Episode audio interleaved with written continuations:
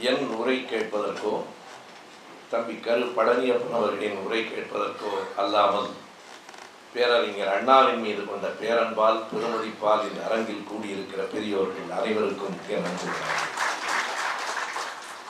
இந்த புத்தகத்தை கொண்டு வந்திருக்கிற இந்து ஆசிரியர் குழுமத்தினுடைய பொறுப்பாளர்கள் அசோகன் சமஸ் உள்ளிட்ட குழுவினர் அனைவருக்கும் முதலில் என் பாராட்டுகளை வணக்கங்களை அல்ல என் தலைதாழ்ந்த நன்றியை தெரிவிக்கிறேன். இந்த அரங்கத்திற்கு போதுமான அளவிற்கு நண்பர்கள் வந்து விடுவார்களா என்று கருதினோம். இப்போது வந்த நண்பர்களுக்கு இருக்கை கொடுக்க முடியவில்லையே என்கிற வருத்தம் இருக்கிறது. நின்று கொண்டு கேட்டுக்கொண்டிருக்கிற நண்பர்கள் மன்னித்துக் கொள்ள வேண்டும். ஒரு மணி நேரத்தில் இருந்து ஒன்றே கால் மணி நேரத்திற்குள் இந்த நூல் பற்றிய அறிமுகத்தை உங்களோடு பகிர்ந்து கொள்ள வேண்டும் என்று நான் கருதுகிறேன். இதுவரை நான் பேசிய கூட்டங்களில் மிக கடினமான பணியாக எனக்கு இது படுகிறது. தொடர்ந்து தலைவர் கலைஞர் அவர்களினுடைய நெஞ்சுக்கு நீதியை நான் பெரியார் திடலில் தொடர் சொற்பொழிவாக ஆற்றிக் கொண்டிருக்கிறேன். வாழ்க்கை வரலாற்று நிகழ்வுகளாக இருக்கிற காரணத்தாலும் கலைஞருக்கே உரிய குறும்பும் நகைச்சுவையும் கலந்த நடையாக இருக்கிற காரணத்தாலும் அதை என்னால் எளிதில் சொல்லிவிட முடிகிறது. ஆனால் பேரறிஞர் அண்ணா அவர்களை பற்றிய இந்த தொகுப்பு நூல் ஒரு கட்டுரையாக அல்லது ஒரு தொடர் நிகழ்வாக இருந்திருந்தால் அதனை உள்வாங்கிக் கொண்டு சொல்லுவது எளிது. ஆனால் இந்த நூல் அறிஞர் அண்ணாவை பற்றிய பல்வேறு விதமான தொகுப்புகளாக இருக்கிற காரணத்தால் அனைத்தையும் உள்வாங்கிக் கொண்டு அதனை ஏதோ ஒரு வகையில் எனக்கு தெரிந்த வகையில் அதனை வகைப்படுத்தி உங்களுக்கு முன்னால் வைப்பது என்பதில் சற்று சிரமம் இருக்கிறது என்றே நான் உணர்கிறேன். குறிப்பிட்ட நேரத்திற்குள் அந்த நூலினுடைய முழுமையை நாம் கொண்டு வந்துவிட முடியாது.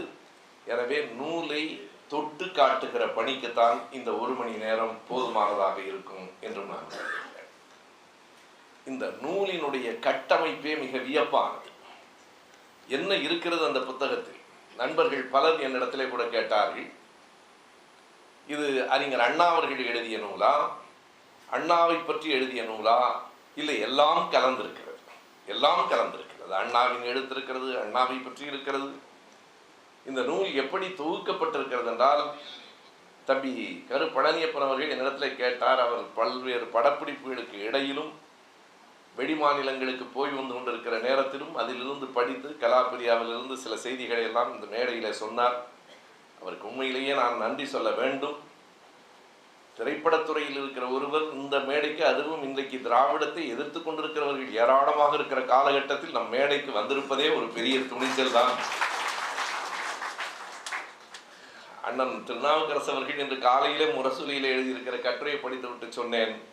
அவர் என்ன எழுதியிருக்கிறார் என்றால் தமிழ் தேசியர்கள் பலர் நம்மை எதிர்க்கிறார்கள் என்று பலரும் சொல்லுகிறார்கள். அண்ணன் என்ன எழுதியிருக்கிறார் என்றால் முதல் தமிழ் தேசியர்களான திராவிட இயக்கத்தினர் என்று எழுதியிருக்கிறார். திராவிட இயக்கத்தினர் தான் முதல் தமிழ் தேசியர்கள். தமிழ் உணர்வை இந்த மண்ணில் ஊட்டியவர்கள் திராவிட இயக்கத்தினர் தான் என்று எழுதுகிறார். எனவே தம்பி இந்த இடத்திலே வந்து செய்திகளை அவருக்கே உரிய அந்த துணியில் சொல்லி அமர்ந்திருக்கிறார். மாபெரும் தமிழ் கனவு என்கிற தலைப்பே நம்மை பொறுத்தளவு அறிஞர் அண்ணா அவர்களே மாபெரும் தமிழ் கனவு தான் ஆனால் இந்த புத்தகம் சொல்லுவது அண்ணா கண்ட மாபெரும் தமிழ் கனவை பற்றியது. தமிழகத்தை எப்படி வடிவமைக்க வேண்டும்? அண்ணாவின் எண்ணத்திலே இருந்த திராவிட நாடு என்பது என்ன? அது எப்படிப்பட்ட மாபெரும் தமிழ் கனவு? இன்றைக்கும் அதை புரிந்து கொள்ளாமல் பலரும் பேசுகிறார்கள் என்கிற செய்திகளை எல்லாம் உள்வாங்கிக் கொண்டுதான் அந்த தலைப்பை கவனமாகத்தான் மாபெரும் தமிழ் கனவு என்று அவர்கள் போட்டிருக்கிறார்கள். பெரியார் அவர்களை பற்றி ஏராளமாக இன்றைக்கும் நாம் பேசிக் கொண்டிருக்கிறோம். தலைவர் கலைஞர் அவர்களை பற்றியும் நிறைய பேசிக் கொண்டிருக்கிறோம். காரணம் பெரியார் அவர்களையும் கலைஞர் அவர்களையும் பாராட்டியவர்களும் மிகுதி வசைபாடியவர்களும் மிகுதி. அறிஞர் அண்ணாவை வசைபாடியவர்கள் குறைவுதான். காரணம் அவரை வசைபாட எவனுக்கு மனம் வராது. தாக்குகிறவனை கூட தாங்குகிறவர் அவர். உலகத்திலேயே தெரிந்த செய்திதான். மதுரையில் முத்துராமலிங்க தேவர் அவர்கள் மிக கடுமையாக பேச அதற்கு அண்ணாவை அழைத்து கொண்டு போய் அண்ணா உரை சொல்ல வேண்டும் நீங்கள் பதில் சொல்ல வேண்டும் என்று கூட்டத்தை ஏற்பாடு செய்ய அந்த கூட்டத்திலே என் அப்பாவெல்லாம் இருந்தார். அண்ணா ஒன்றரை மணி நேரம் பேசினார். முத்துராமலிங்க தேவரை பற்றி அல்ல. திராவிட இயக்க கொள்கைகளை பற்றி பேசினார் கருத்துக்களை பேசினார். இவர்கள் எல்லோரும் அண்ணா அவரை பற்றி பேசுவார் பேசுவார் என்று காத்திருந்தார்கள். கடைசியாக ஒரு வரியில் பேசினார் ஒரு பெரும் தலைவர் என்னை பற்றி அப்படி பேசியதாக தம்பிகள் எல்லோரும் வருத்தப்பட்டார்கள். அது அவருடைய புகழுக்கு உகந்ததன்று அவரை பற்றி நான் பேசினால் அது என்னுடைய தகுதிக்கும் உரியதன்று. அவ்வளவுதான் அவர் பேசினார். மொத்தமே அவ்வளவுதான் அவர் பேசினார். அதுபோல அண்ணாவை யாருக்கும் தாக்குவதற்கு அத்தனை எளிதாக மனம் வராது. தாக்கப்படாத காரணத்தினாலேயே கூடுதலாக இளைஞர்கள் அறியப்படாமல் போய்விடக் கூடாதே என்கிற கவலையும் நமக்கு இருக்கிறது. இப்போதெல்லாம் நம்ம யாராவது அதிகமாக தாக்கினால்தான் நம்மை பற்றி மற்றவர்கள் பேசுகிறார்கள். எனக்குமான அனுபவம் தானே.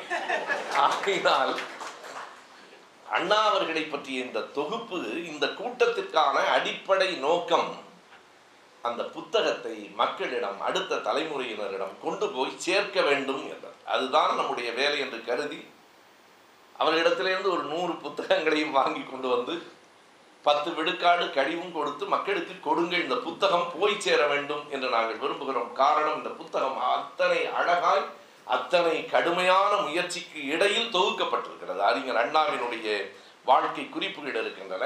இயக்குனர் சொன்னது போல எண்ணூறு பக்கங்கள். எண்ணூறு பக்கங்கள் அண்ணாவின் வாழ்வை சொல்லுவதற்கு குறைவுதான். ஆனால் எண்ணூறு பக்கங்கள் படிப்பதற்கு இன்றைக்கு நம்முடைய வாழ்க்கை முறைக்கு கூடுதல். இயந்திரமயமான வாழ்க்கை முறையில் எண்ணூறு பக்கங்களை படிக்க முடியாது. அவர் சொன்னது போல நான் படித்து விட்டேன் என்றால் எனக்கு வேறு வேலை இல்லை. படிப்பதும் பேசுவதும் எழுதுவதும் தான் என்பதால் என்னால் படித்து விட முடிகிறது. எண்ணூறு பக்கங்களில் என்ன இருக்கிறது என்பதை முதலில் சொல்லிவிடுகிறேன். அறிஞர் அண்ணாவினுடைய வாழ்க்கை குறிப்புகள் இருக்கின்றன. அவருடைய தனி வாழ்விலும் பொது வாழ்விலும் நிகழ்ந்தவை. தனி வாழ்வு பற்றிய செய்திகள் மிக மிக குறைவு. சங்கஸ் வீக்லி என்கிற ஒரு ஏடு அவரிடத்துல பேட்டி கேட்கிற போது உங்களை பற்றி தனிப்பட்ட முறையில் பேசலாமா? என்று கேட்கிறார்கள். மளமளவென்று ஐந்தாறு வரிகளை சொல்லிவிட்டு நான் ஒரு மத்தியதர வர்க்கத்துக்கும் கீழே இருக்கிற குடும்பத்தில் பிறந்தேன் விவசாய குடும்பத்தில் பிறந்தேன். பச்சையப்பன் கல்லூரியில் முதுகலை பொருளியல் படித்தேன். பெரியாரிடத்தில் ஆர்வம் கொண்டு அரசியலுக்கு வந்தேன். அவ்வளவுதான். வேறொன்றும் என்னை பற்றி இல்லை என்கிறார். வேறொன்றும் தன்னை பற்றி சொல்லுவதற்கு இல்லை என்று அண்ணா சொல்லுகிறார். உங்களை பற்றி சொல்லுவதற்கு இன்னும் இரண்டு தலைமுறைகளும் இன்னும் இரண்டு நூற்றாண்டுகளும் எங்களுக்கு தேவைப்படுகிறது. பிறகு அவர்கள் ஒரு கேள்வியை கேட்கிறார்கள். ஒரு தலைவரிடத்தில் அப்படி கேட்பது கடினம். அவர்கள் கேட்கிறார்கள் அண்ணா உங்களுக்கு சீட்டாடுகிற பழக்கம் உண்டா? என்று.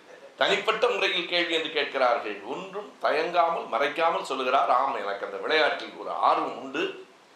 எல்லோரோடும் விளையாடுவதில்லை. குறிப்பிட்ட நண்பர்களோடு மட்டும்தான் நான் விளையாடுவேன். அதுவும் குறிப்பிட்ட நேரத்தில் தான் விளையாடுவேன். இப்போது மூன்று ஆண்டுகளாக எனக்கு அந்த விளையாட்டு விளையாடுவதற்கு நேரம் இல்லை. என்னிடத்தில் வேறு மது பழக்கம் ஏதும் இல்லை. புகைப்பிடிக்கும் பழக்கம் இல்லை. வெற்றிலை பார்த்து போட்டுக்கொண்டே இருப்பேன். மூக்குப்பொடி போடாமல் இருக்க முடியாது. இது என் பழக்கம். வேறு கேள்வி கேட்கிறார் இதுதான் அவர்கள் கேட்ட தனிப்பட்ட முறையிலான கேள்விக்கு அண்ணா அவர்கள் மளமளவென்று சொன்ன பதில். எனவே அவருடைய வாழ்க்கை குறிப்பு அவருடைய தனி வாழ்வு பற்றியும் இருக்கிறது. ஏனென்றால் ராணியம்மா அவர்களே நினைவலைகளில் எழுதுகிறார். தனிப்பட்ட வாழ்வு பற்றியும் சில குறிப்புகள் இருக்கின்றன. பொது வாழ்வு பற்றி ஏராளமாக இருக்கிறது. பிறகு அண்ணாவை பற்றிய கட்டுரைகள் அண்ணாவின் அருகில் இருந்தவர்களாலும் எதிர் திசைகளில் இருந்தவர்களாலும் எழுதப்பட்டிருக்கிறது. மிக அருகில் அண்ணாவோடு வாழ்ந்தவர்களும் கட்டுரைகளை எழுதியிருக்கிறார்கள். எதிர்த்திசையில் என்றால் முன்னாள் முதலமைச்சர் பக்தவச்சலம் அவர்களினுடைய மிக நெருக்கமான சீடர்களில் ஒருவர் காங்கிரஸ் கட்சியை சார்ந்தவர் தங்க ஜெயராமன் அவர்கள் அண்ணாவை பற்றி எழுதுகிறார். அதை விட வியப்பு பக்தவச்சலம் அவர்களே எழுதியிருக்கிறார். அந்த கட்டுரையில் பக்தவச்சலம் அவர்களே எழுதியிருக்கிறார் பக்தவச்சலத்தின் சீடர் எழுதியிருக்கிறார். எனக்கு தெரியாது இந்த புத்தகம் படித்ததற்கு பிறகுதான் தெரியும். கூத்துப்பட்டறையினுடைய அந்த நாடக ஆசிரியர்னா முத்துசாமி அவர்கள் பிறப்பால் பார்ப்பனர் என்பது எனக்கு தெரியாது. அவரும் அவருடைய துணைவியாரும் அண்ணாவை பற்றி சொன்ன கட்டுரைகள் இருக்கின்றன. எதிரிலிருந்தும் அருகிலிருந்தும் அவரை பற்றி எழுதிய கட்டுரைகள் நான் எண்ணி பார்த்தேன். நயகரா நீர்வீழ்ச்சி இருக்கிறது. அது அமெரிக்காவிலிருந்து பார்த்தாலும் அழகு எதிர் திசையில் கனடாவிலிருந்து பார்த்தாலும் அழகு. அண்ணா ஒரு நயகரா என்பதை அந்த கட்டுரைகள் எனக்கு உணர்த்து. எனவே அண்ணாவினுடைய வாழ்க்கை குறிப்புகள் தனிப்பட்ட வாழ்வும் பொது வாழ்வும். அண்ணாவினுடைய அண்ணாவை பற்றிய கட்டுரைகள் அருகிலிருந்தும் எதிர் திசையிலிருந்தும் அண்ணாவினுடைய நேர்காணல்கள் பிறகு அண்ணாவை பற்றிய நேர்காணல்கள். இரண்டும் இருக்கிறது. அண்ணாவினுடைய நேர்காணல்கள் மிக தேர்ந்தெடுத்து தேர்ந்தெடுத்து சிலவற்றை மட்டும் அவர்கள் வெளியிட்டிருக்கிறார்கள். அண்ணாவினுடைய சிறுக நேர்காணல்கள் அண்ணாவை பற்றிய நேர்காணல்கள். பிறகு அண்ணாவின் சட்டமன்ற உரைகள் அண்ணாவின் நாடாளுமன்ற உரைகள். இரண்டையும் காட்டிலும் அண்ணாவினுடைய மக்கள் மன்றத்தில் அண்ணா ஆற்றிய உரைகள் அண்ணா தம்பிக்கு எழுதிய கடிதங்கள் அண்ணா நடத்திய ஏடுகள் அண்ணாவினுடைய மற்ற மற்ற செய்திகள் இவை அனைத்தும் இன்னமும் சொன்னால் அண்ணாவின் படைப்புகளில் இருந்தும் சிலவற்றை எடுத்துக்காட்டியிருக்கிறார்கள் எனவே அண்ணாவின் நேர்காணல் அண்ணாவின் உரை அண்ணாவின் எழுத்து அண்ணாவின் கடிதம் அனைத்தும் இந்த நூலில் தொகுத்து விட முடியுமா? ஒரு எண்ணூறு பக்கத்திற்குள் அடங்குமா என்று கேட்டால் நான் முதலிலேயே சொன்னேன். எல்லாவற்றிலும் சிறு சிறு பகுதியை எடுத்து தந்திருக்கிறார்கள். அவ்வளவுதான் தர முடியும். அண்ணா எழுதிய கதைகள் எவ்வளவு அண்ணா எழுதிய நாடகம் எவ்வளவு ஒரு மிகப்பெரிய பட்டியல் அந்த புத்தகத்தில் இருக்கிறது. அண்ணா அவர்கள் பத்து திரைப்படங்களுக்கு கதை வசனம் எழுதியிருக்கிறார். பதிமூன்று நாடகங்களை எழுதியிருக்கிறார். எழுபத்தி ஏழு கவிதைகள் எழுதியிருக்கிறார். இருபத்தி ஒன்பது ஆங் நூற்றி இருபத்தி ஒன்பது ஆங்கில கட்டுரைகள் எழுதியிருக்கிறார். நூற்றி பதிமூன்று சிறுகதைகள் எழுதியிருக்கிறார். முன்னூற்றி பதினாறு தம்பிக்கு கடிதங்களை எழுதியிருக்கிறார். ஆயிரத்தி நானூற்றி எழுபத்தி ஆறு தமிழ் கட்டுரைகளை எழுதியிருக்கிறார். பனிரெண்டாயிரத்தி எழுநூற்றி எழுபத்தி ஐந்து சொற்பொழிவுகள் கட்டுரைகளாக ஆக்கப்படும். இது அவர் ஆற்றிய எழுதிய பங்கில் பத்தில் ஒரு பங்கு. அவ்வளவுதான். ஏன் நான் அப்படி சொல்லுகிறேன் என்றால் அனைத்தும் தொகுக்கப்படவில்லை. தம்பிக்கு எழுதிய கடிதங்கள் முன்னூற்றி பதினாறு தான். திராவிட நாட்டிலும் காஞ்சியிலும் எழுதியது. நாற்பத்தி இரண்டில் தொடங்கி அறுபத்தி இரண்டு வரைக்கும் திராவிட நாடு வந்தது. திராவிட நாடு பத்திரிகையை பெரியாரிடம் இருக்கிற போது அண்ணா தொடங்கினார். அதனை பெரியார் எப்படி ஆதரித்தார் என்பதை நான் பிறகு சொல்லுகிறேன். நாற்பத்தி இரண்டிலிருந்து அறுபத்தி இரண்டு வரைக்கும் திராவிட நாடு அறுபத்தி மூன்றில் இருந்து காஞ்சி வெளிவந்தது. முன்னூற்றி பதினாறு கடிதங்கள் தான். திரைப்படங்கள் பத்து தான் நாடகங்கள் பதிமூன்று தான். இருபத்தி நாலு புதினங்கள் நான் சொல்ல விட்டு விட்டேன். நாவல்கள் குறுநாவல்கள் இருபத்தி நாலு குறுநாவல்களை எழுதியிருக்கிறார். இவையெல்லாம் அவ்வளவுதான். ஆனால் கட்டுரைகள் அனைத்தும் தொகுக்கப்படவில்லை. ஆங்கிலத்தில் எழுதியிருப்பது நூற்றி இருபத்தொன்பது கட்டுரைகள். தமிழில் மூவாயிரத்தி நானூற்றி எழுபத்தாறு கட்டுரைகள் மட்டும்தான் தொகுக்கப்பட்டிருக்கின்றன இன்னும் பாக்கி இருக்கிறது. சொற்பொழிவுகள் பன்னிரெண்டாயிரம் தானா? அவர் பேசிய பேச்சும் பேசிய அண்ணாவும் பெரியாரும் பேசாத ஊர் தமிழ்நாட்டில் எங்கேனும் இருந்தால் சொல்லுங்கள். இதுவரை நான் அறந்தாங்கிக்கு பக்கத்தில் ஆலங்குடிக்கு அருகில் ஒரு கிராமத்தில் உள்ளே போகிறேன். அந்த ஊரினுடைய பெயர் மறந்து விட்டேன். மரவன் அஹ், காசி கேட்டால் தெரியும். மரவன் குலவு என்று கருது ம- அந்த ஊருக்குள்ளே போகிறேன். இப்போது போகிற போதே அது ஏறத்தாழ வண்டி பாதையில் தான் போக முடிகிறது. அவர்கள் சொன்னார்கள் ஆயிரத்தி தொள்ளாயிரத்தி அறுபத்தி ஓராம் ஆண்டு இதே ஊரில் பேராசிரியர் வந்து பேசியிருக்கிறார். எப்படி? அறுபத்தி ஒன்றில் எப்படி வந்தார்? மிதிவண்டியில் பின்னால் உட்கார வைத்துக் கொண்டு பேராசிரியரை அழைத்து வந்தோம். அப்படி வளர்ந்த கட்சி தான் இந்த கட்சி. எனவே இவ்வளவும் இருக்கிற போது பனிரெண்டாயிரத்தி எழுநூற்றி எழுபத்தி ஐந்து என்பது அண்ணா அவர்கள் பேசிய பேச்சில் பத்தில் ஒரு பங்காக மட்டும்தான் இருக்க முடியும். காரணம் அப்போதெல்லாம் இரவு முழுவதும் பேசிக்கொண்டே இருக்கலாம். பத்து மணி ஆனால் பேசக்கூடாது என்பது சேஷனுக்கு முன் சேஷனுக்கு பின் பிரிக்க வேண்டும். தேர்தல் நேரத்தில் அப்படியெல்லாம் இல்லை. பேசிக்கொண்டே இருப்பார்கள். ஒரு முறை அண்ணா அவர்கள் எழுதிய அந்த உரை எனக்கு நினைவிருக்கிறது. திண்டிவனத்தில் தொடங்குகிறார். திண்டிவனம் விழுப்புரம் உளுந்தூர்பேட்டை கள்ளக்குறிச்சி. நாம் சொல்லுவது பெரிய நகரங்களை மட்டும். போகிற வழியிலே எல்லாம் கிராமங்களில் அதுவும் போகிற வழியில் நின்று தொண்டர்கள் வரவேற்று அதற்கு பிறகு கள்ளக்குறிச்சி சின்ன சேலம் ஆத்தூர். ஆத்தூர்ல இருந்து மறுபடியும் திருச்சி சென்னை நெடுஞ்சாலை நோக்கி வந்து தொழுதூரில் அந்த கூட்டம் முடிகிறது. ஆறு மணிக்கு மாலையில திண்டிவனத்திலே தொடங்கிய அந்த கூட்டங்கள் தொழுதூரில் எப்போது முடிந்தன என்பதை அண்ணாவினுடைய தலையங்க தலைப்பிலேயே சொல்ல வேண்டுமானால் தொழுதூர் வந்தோம் பொழுது விடிந்தது என்று அண்ணா எப்போது முடிந்தது? தொழுதூர் வந்தோம் பொழுது விடிந்தது என்று அண்ணா எழுதிய அந்த புகழ் பெற்ற அந்த எழுத்து எனக்கு நினைவுக்கு வருகிறது. எனவே இரவெல்லாம் பகலெல்லாம் பேசியவர் அண்ணா இரவெல்லாம் எழுதுவார் இரவெல்லாம் பேசுவார். பகலில் நெடுநேரத்திற்கு பிறகுதான் கண்டுபிடிப்பார். அண்ணாவினுடைய இயல்பு ஆகையினாலே அதில் இன்னொரு நன்மையும் விளைந்தது என்று இந்த புத்தகத்தில் எழுதியிருக்கிறார்கள். அண்ணா பெரும்பாலும் இரண்டு மணி நேரம் மூன்று மணி நேரம் தாமதமாகத்தான் வருவார். ஆறு மணி என்றால் ஒன்பது மணி தான். அது வரைக்கும் என்ன செய்வதென்றால் அண்ணா சொல்லுவாராம் அதுவரையில் நீங்கள் மற்றவர்களை பேச சொல்லுங்கள் கலை நிகழ்ச்சி நடத்துங்கள் மக்களுக்கு போய் சேரட்டும் பயிர் பேசுகிற பயிற்சியும் வரட்டும். என்று சொல்லி அந்த நேரமும் அப்படித்தான் பயன்பட்டது. எனவே இத்தனை எழுத்துக்களை தொகுத்து மிகச் சுருக்கமாக என்ன செய்திருக்கிறார்கள்? நூற்றி பதிமூன்று சிறுகதைகள் இருக்கின்றன. எத்தனை கதைகளை வெளியிட முடியும்? ஒரு மிகச்சிறந்த எழுத்தாளர் நம் தோழர் இமயத்திடத்திலே கொடுத்து ஒரு கதையை தேர்ந்தெடுத்துக் கொடுங்கள் என்கிறார்கள். கருப்பண்ணசாமி யோசிக்கிறார் என்று ஒரு கதையை அவர் தேர்ந்தெடுத்துக் கொடுக்கிறார். அந்த கதையை நேரம் இருக்கிற போது படியுங்கள். இன்றைக்கு யாரோ நக்கலாக கிண்டலாக பேசுவதாக கருதுகிறார்கள். அண்ணாவை விடவா உங்களுக்கு நக்கலும் கிண்டலும் வந்து விடும் அண்ணா யாரையும் புண்படுத்தாமல் சிரிக்க வைக்கிற ஒருவர். அதனை ராஜ் கௌதமன் என்கிற எழுத்தாளர் அந்த புத்தகத்தில் எழுதுகிறார் இந்த இந்து மதத்தை வர்ணாசிரமத்தை நமக்கு திராவிட இயக்கங்களுக்கெல்லாம் முன்னால் சித்தர்கள் பகடி செய்திருக்கிறார்கள். ஆனால் என்ன வேறுபாடு என்றால் அந்த பகடி என்பது இந்த மதத்துக்குள் சீர்திருத்தத்தை கொண்டு வருவதற்கான பகடி திராவிட இயக்கம் செய்த பகடி இந்த இந்து மதத்தை வர்ணாசிரமத்தை நிர்மூலம் செய்கிற பகடி. உடைத்து தூக்கி எரிந்து உள்ளே இருக்கிறவனை மீட்டு எடுக்கிற பகடிகளாகத்தான் இவை இருந்தன என்று அவர் எழுதுகிறார். எனவே அப்படி அவருடைய எழுத்தில் நூற்றி பதிமூன்று சிறுகதைகளிலே இருந்து ஒரே ஒரு சிறுகதை கருப்பண்ணசாமி யோசிக்கிறார். கருப்பண்ணசாமி வேறு யாரும் இல்லை. கோயிலில் இருக்கிற கடவுள் தான் அவரே இந்த பக்தர்களை பார்த்து எங்காவது ஓடிவிடலாமா என்று பயப்படுகிற ஒரு கதை.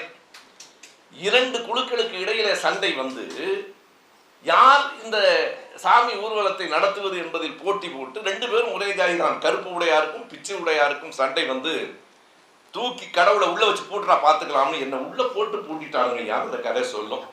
இவனுங்கிட்ட வந்து மாட்டிட்டேன். இவனுங்க சண்டைக்கு என்ன தூக்கி உள்ள போட்டாங்கய்யா என்று அந்த கதை வரும் கருப்பண்ணசாமி யோசிக்கிறார் என்கிற ஒரு கதை அதில் இருக்கிறது.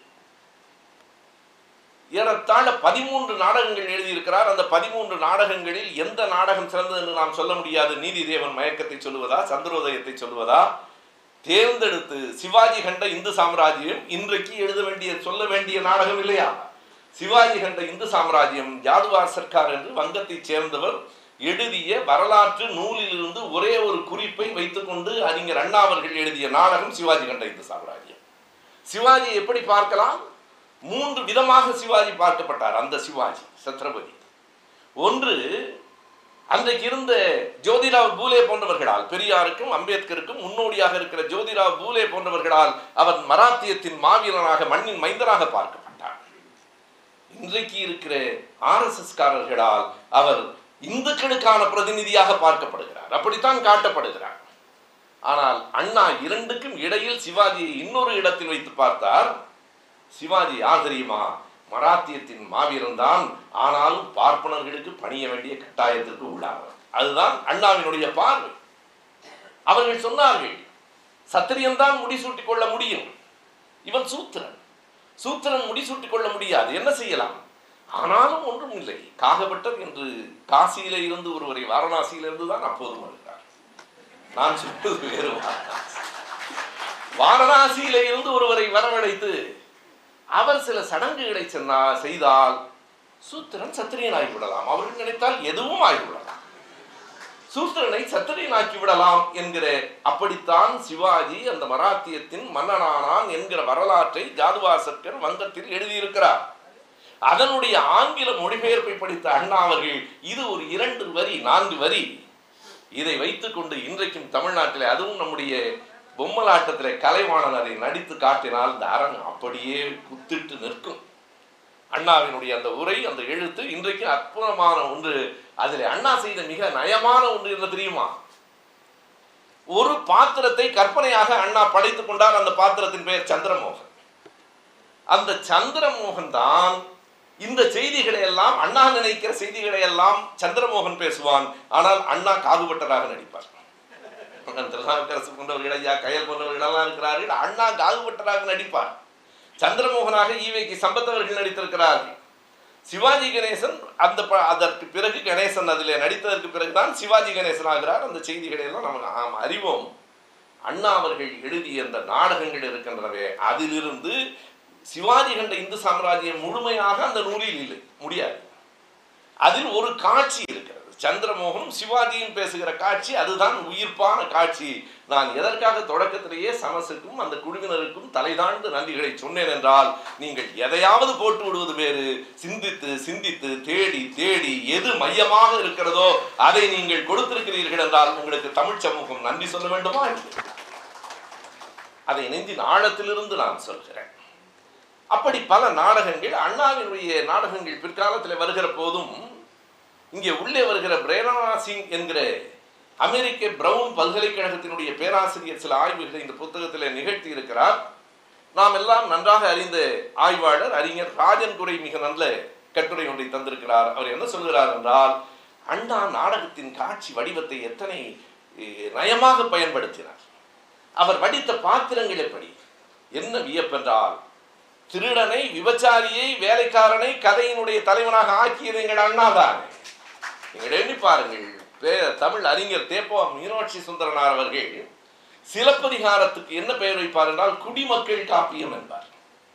ஏனென்றால் குடிமக்களை பற்றி காப்பியங்கள் பேசாது. ஒரு ஊரில் ஒரு ராஜா இருந்துதான் என்று தொடங்கும். ராஜாவில இருந்து கீழே இறங்கி குடிமக்களுக்கு வந்ததே பெரிதென்றால் குடிமக்களிலும் விளிம்பு நிலை மக்கள் ஒடுக்கப்பட்ட மக்கள் ஒதுக்கப்பட்ட மக்களை தங்கள் பாத்திரமாக படைத்துக் கொண்டவர் அறிஞர் அண்ணா அவர்கள். எப்போதும் அவர் எந்த இலக்கியத்தையும் பொழுதுபோக்காக பயன்படுத்தவில்லை அரசியலுக்காகவே பயன்படுத்தினார். சொர்க்கவாசல் என்று ஒரு படம் இருக்கிறது. காலையில் தான் அண்ணனிடத்தில் சொன்னேன் எனக்கு தெரியாது.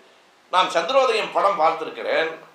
ஆனால் அந்த சந்திரோதயம் படம் சீப்பா ஆதித்தனார் அவர்களையும் மனத்தில் வைத்துக்கொண்டு எழுதப்பட்ட கதை. அதை எழுதியவர் ஏ கே வில்வம் என்கிற செய்தியை இன்று காலையில தான் நான் அண்ணனிடத்திலிருந்து தெரிந்து கொண்டேன். அதுபோல அந்த கதை வடிவங்களில் அவர் தேர்ந்தெடுத்த அந்த பாத்திரங்கள் விளிம்பு நிலை மக்களினுடைய குரல் அதில் இன்னொன்றை நீங்கள் பார்க்கலாம். ஒரே ஒரு காட்சி போகிற போக்கில் நான் சொல்லுகிறேன். மூன்று விதமான பாத்திரங்களை அண்ணா வைத்திருப்பார். ஒன்று ஜமீன்தார் இன்னொன்று அவரிடத்துல இருக்கிற எழுத்தர். கிளார்க் யார் என்றால் அவர் பார்ப்பனராக இருப்பார். ஒரு வேலைக்காரன். அந்த இரண்டு பேரையும் இந்த வேலைக்காரன் பாத்திரம் தான் எப்படி அதை மாற்றும் என்கிற பல இடங்கள் வரும். சில இடங்களில் அந்த வேலைக்காரர்களினுடைய அறியாமையும் கூட உழைக்கிற மக்கள் அறியாமையில் இருப்பதையும் சொல்லுவார். ஓரிடத்தில் ஒரே ஒரு காட்சி உங்களுக்கெல்லாம் நானும் டி. கேஸ் அவர்களும் பல முறை பேசிக்கொண்டு கூட வந்திருக்கிறோம். அந்த காட்சி தில்லைக்கு போய் நடராஜனை பார்த்துட்டு வருகிறேன் என்று சொல்லி போனவன் இரண்டு நாள் ஆயிற்று. என்னப்பா ரெண்டு நாளாவா நடராஜரை பார்த்தேன்? அது சொல்லுவான் இல்லை அந்த நடராஜர் நடனம் ஆடுகிற அழகு இருக்கிறது பாருங்க. அதை பார்த்து கொண்டே இருக்கலாம். அப்புறம் ஏன் வந்துட்டேன்னு கேட்பாரு. பார்த்துக்கிட்டே இருக்கலாம்ல அப்புறம் ஏப்பா வந்துட்டேன் வேலை போயிடுங்கள நடராஜர் சாப்பாடு போட மாட்டார்ல. அப்படியா? பார்க்கறதுக்கு அவ்வளோ அழகா இருக்கா? எப்படி அவர் நடனம் ஆடுகிறார் என்று கேட்ட உடனே ஐயா நீங்கள் ம- அனுமதிச்சா நான் அப்படியே நடிச்சு காட்டுறேன். இப்போ நம்ம எட்டு ஒருத்தர் மாதிரி நடிச்சு காட்டினார் பாருங்க. அது மாதிரி நடித்து காட்டுகிறேன்ட்டு நடராஜர் மாதிரியே காலை தூக்கி கொண்டு அப்படியே நிற்பான் பார்த்துட்டு ரொம்ப நல்லா இருக்கு. அந்த பையன் காலை எடுத்து "ஆ, என்னப்பா நான் சரியா பார்க்கறதுக்குள்ளே காலை எடுத்துட்டியே மறுபடியும் கொஞ்ச நேரம் நில்லு. கொஞ்ச நேரம் நிற்பான் ஐயா எடுத்து நான் வரலாங்களா? இரியா நான் பார்த்து நான் ரசிக்க வேண்டாமா? நீ ரெண்டு நாள் பார்த்து ரசிச்ச நான் ரசிக்க வேண்டாமா? அப்ப அவன் சொல்லுவான் ஏன் நடராஜர் அவ்வளவு காலம் நிக்கிறாருங்கிற நீ ஒரு பத்து நிமிஷம் நிக்க மாட்டேங்கிற? அவன் சொல்லுவான் ஏங்க அது கல்லுங்க நான் மனுஷன்மா நடராஜர் சிலையை கல் என்று பக்தனை சொல்ல வைத்த ஆற்றல் தான் அண்ணாவின் எழுத்து. அது நாம சொன்னா அது சாதாரண செய்தி. அவன் சொன்னான் பாருங்க. ஏங்க அவரு நிக்கிறாருன்னா அது கல்லு நிக்க நான் எப்படிங்க நிக்க முடியும்னு கேட்டான். ஓ அது கல்லா. அவ்வளவுதான் அந்த நாடகத்தினுடைய ஒரே ஒரு வரி அவ்வளவுதான் அதை அவன் சொல்லுவான். இப்படி அந்த நாடக பாத்திரங்களை எழுதி அந்த பாங்கு. அந்த சிவாஜி கண்ட சாம்ராஜ்யத்திலிருந்து ஒற்றை காட்சி. இப்படி பல செய்திகள் நிறுவப்பட்ட அந்த புத்தகத்தில் எல்லாம் இருக்கிறது. அண்ணாவினுடைய நேர்காணல் தேர்ந்தெடுக்கப்பட்டு ஐந்து நேர்காணல்கள். ஒன்று நாகர்கோயிலில் எல்லா பத்திரிகையாளர்களுக்கு முன்னால் கொடுத்த நேர்காணல் Hindustan Times Illustrated Weekly Shankar's Weekly கடைசியாக அமெரிக்காவில் கொடுத்தது. மொத்தம் ஐந்து நேர்காணல்கள். அதுபோல ஒவ்வொன்றையும் தேர்ந்தெடுத்து தேர்ந்தெடுத்து நம்முடைய கரு பழனியப்பன் அவர்கள் சொன்னார்களே அறுபத்தி ஏழு ஆயிரத்தி தொள்ளாயிரத்தி அறுபத்தி ஏழு. ஒரு பத்து தலைப்புகள் அண்ணா பேசிய தலைப்புகள் வேறுபட்ட தலைப்புகள். அதில் குறிப்பாக ஆயிரத்தி தொள்ளாயிரத்தி நாற்பத்தி மூன்று முதல் உரை இருக்கிறது. முப்பத்தி எட்டு உரையூரில் அண்ணா பேசிய உரை அதில் இருக்கிறது. அதுதான் அவருடைய முதல் உரை. நாற்பத்தி மூன்று கம்பராமாயணத்தையும் பெரிய புராணத்தையும் ஏன் கொளுத்த வேண்டும்? எங்கே ஐயா மறைமலையடிகளாருக்கே கோபம் வந்தது என்றால் கம்பராமாயணத்தை அண்ணா பெரியார் கடுமையாக தாக்குகிற போது மறைமலையடிகளும் மகிழ்ந்து தாக்கினார். அவர் அடிப்படையில் சைவர் மறுபடியும் பெரியார் பெரிய புராணத்திலும் கை வைக்கிறாரு என்று பிறகு அவர் கவலைப்பட்டார். பெரியார் சொன்னார் எனக்கு என்ன வைஷ்ணவம் என்ன சைவம் என்ன? முட்டாள்தனத்துல வைஷ்ணவ முட்டாள்தனம் சைவம் எல்லாம் முட்டாள்தனத்தான் நான் பல நேரங்களில் சொல்லியிருக்கிறேன் தமிழ்தாய் வாழ்த்து பாடையே பாடலையே பெரியார் எதிர்த்தார். ஏன் கடவுள் வாழ்த்து வேண்டாம்னு தமிழ் வாழ்த்து வைத்தது என்று கேட்டால் நான் நெஞ்சுக்கு நீதியில் பேசியிருக்கிறேன். ஏப்பா ஒரு முட்டாள்தனத்தை எடுக்க சொன்னால் இன்னொரு முட்டாள்தனத்தை வைக்கிறீங்களேன்னு கேட்டவர் தான் பெரியார். இதை நான் கலைஞர்கிட்ட கேட்குறேன். ஐயா அப்படி பெரியார் சொல்லியிருக்கிறாரேன்னு கலைஞர் சொன்னார் அப்படி சொன்னால்தான் அவர் பெரியார் அதை வைத்தால்தான் நாம். இதுதான் அவர் நமக்கு இருக்கிற வேறுபாடு. மக்களின் உணர்வுகளோடு தான் நாம் போக வேண்டும். ஐயா வந்து அறிவுபூர்வமாகவே இருப்பார் அப்படி இருக்க முடியாது. எனவே அதை போல மிக கடுமையாக அவர் எழுதியிருக்கிற பல செய்திகள் இந்த கதை ஓட்டங்கள் இவைகளையெல்லாம் தொடர்ந்து நாம் பார்க்கிற போது அண்ணாவை பற்றிய சித்திரமாக என்ன சொல்லப்பட்டிருக்கிறது? சுருக்கமாக அந்த கட்டுரைகள் அண்ணாவை பற்றிய கட்டுரைகள். அண்ணாவினுடைய நேர்காணல்களில் இந்த ஐந்து நேர்காணல்கள் மட்டும் அதை போல உரைகளிலே அறுபத்தி ஏழு என்ற ஒரு உரை ஐம்பத்தி ஏழிலே கொடுக்கப்பட்ட தலைப்பு அது பதினேழிலிருந்து அறுபத்தி ஏழு வரைக்கும் ஐம்பது ஆண்டு கால வரலாற்றை அண்ணா பேசுகிறார். நாற்பத்தி இரண்டில் கம்பராமாயணத்தையும் பெரிய புராணத்தையும் எரிக்க வேண்டும் என்று யாருக்கு எதிராக? ராபி சேதுப்பிள்ளைக்கு எதிராகவும் நாவலர் சோமசுந்தர பாரதியாருக்கு எதிராகவும் பேசிய உரையினுடைய ஒரு பகுதி பல இடங்களில் அண்ணா தலைப்பு இல்லாமல் பேச மாட்டார் என்று பழனியப்பன் சொன்னார். உண்மைதான். ஆனால் தலைப்பு இல்லாமல் அவரை பேச வைத்து பார்க்க வேண்டும் என்று மற்றவர்கள் கருதுவார்கள். காரைக்குடியிலே அழகப்பர் பல்கலைக்கழகத்திலே உங்களுக்கு தலைப்பு என்ன அண்ணா? நாங்கள் கொடுக்க முடியும் நீங்கள் பேசுங்கள் என்றார்கள். தம்பி சொன்னதை போல அவர் ஏதாவது ஒரு தலைப்பு கொடுங்கடப்பா என்றார். அண்ணா மேடைக்கு வந்த உடனே அவ்வைத்துடைய நடராஜன் அவர்கள் அவர் அருகில் வந்து அண்ணா அவர்கள் தலைப்பு வேண்டும் என்று கேட்கிறார். இப்போ நீங்கள் தலைப்பில் பேசினாலும் தலைப்பில்லாமல் பேசினாலும் எங்களுக்கு மகிழ்ச்சி தான் நீங்கள் கேட்டதற்காக சொல்கிறோம் இதுதான் இன்பம் என்றார். எப்போது அவர் மேடையில் வந்து பேசத் தொடங்கியதற்கு பிறகு இதுதான் இன்பம் என்கிற தலைப்பில் ஒன்றே கால் மணி நேரம் அண்ணா பேசினார். அதை விட வியப்பு ஏதேனும் தலைப்பு இல்லையா என்று என கேட்டபோது இந்த இந்த உரையில் இருக்கிறது என்று ஒரு உரையை கொடுத்தார்கள். அந்த உரையை பிரித்து பார்த்தால் ஒரு வெள்ளை தாள் இருந்தது. எதுவும் எழுதப்படவில்லை. ஒன்றுமே இல்லையே என்றார். அதில் தான் தலைப்பு இருக்கிறது என்றார்கள். ஓ ஒன்றுமில்லை என்கிற தலைப்பில் என்னை பேச சொல்கிறார்கள் போல இருக்கிறது என்று ஒன்றுமில்லை என்பதை பற்றி ஒன்றரை மணி நேரம் பேசுகிறார். அண்ணா பேசாத தலைப்புகள் இல்லை.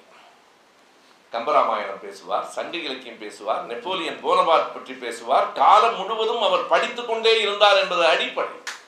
எப்போது படிப்பதற்கு நேரம் கிடைத்தது என்று கூட நமக்கு தெரியவில்லை. எப்போது கிடைத்தது அவரை பற்றி பேசுவதற்கு நம்முடைய பழனியப்பன் அவர்கள் சொன்னார் அண்ணாவை பற்றி இவ்வளவு நாள் நான் பேசாமல் இருந்துட்டேன். உங்களுக்கு இருந்த இதே ஆதங்கம் கி. ராஜநாராயணனுக்கும் இருந்திருக்கிறார் ராஜநாராயணன் ஒரு பேட்டியில சொல்லுகிறார் அண்ணாவை நாங்கள் அப்பவே நாலு வார்த்தை நல்லா பேசியிருக்கலாம். நான் கம்யூனிஸ்ட் கட்சியில இருந்தேன். ஆகையினால அதிகமாக நான் பேசவில்லை என்று ராஜநாராயணனுக்கே இருந்த ஆதங்கம் தான் எனவே அப்படி அவர் எல்லாவற்றை பற்றியும் பேசுகிற அளவுக்கு அவருடைய படிப்பு விரிந்திருந்தது. நாம் நினைவில் வைத்துக் கொள்வதற்காக சொல்லுகிறேன். மரணப்படுக்கையிலும் படிப்பை நேசித்தவர்கள் நான் அறிந்து இரண்டு பேர் ஒருவர் பகத்சிங் இன்னொருவர் அண்ணா. பகத்சிங்கை தூக்கில் ஏற்றுவதற்காக அழைக்கிற போது பகத்சிங் சொன்னான் நாளை தூக்கில் போட்டுக் கொள்கிறீர்களா? ஏன்? One revolutionary is meeting another revolutionary good please wait என்று ஆங்கிலத்திலே மொழிபெயர்த்திருக்கிறார்கள். அவன் பஞ்சாபியிலே சொல்லி ஒரு புரட்சியாளன் இன்னொரு புரட்சியாளனை சந்தித்துக் கொண்டிருக்கிறான். நீங்கள் தூக்கில் போடுகிற சடங்கு தானே கொஞ்சம் தள்ளி வைத்தாலே லெனின் எழுதிய what is to be done என்கிற புத்தகத்தை பகத்சிங் படித்துக் கொண்டிருக்கிறான் அதுபோல அண்ணா கேட்டார் அடையாறு புற்றுநோய் மருத்துவமனையில் அப்படியே பதிவு செய்யப்பட்ட உண்மையான செய்தி. புதன்கிழமையோ வியாழக்கிழமையோ அறுவை சிகிச்சை இருக்கலாம்.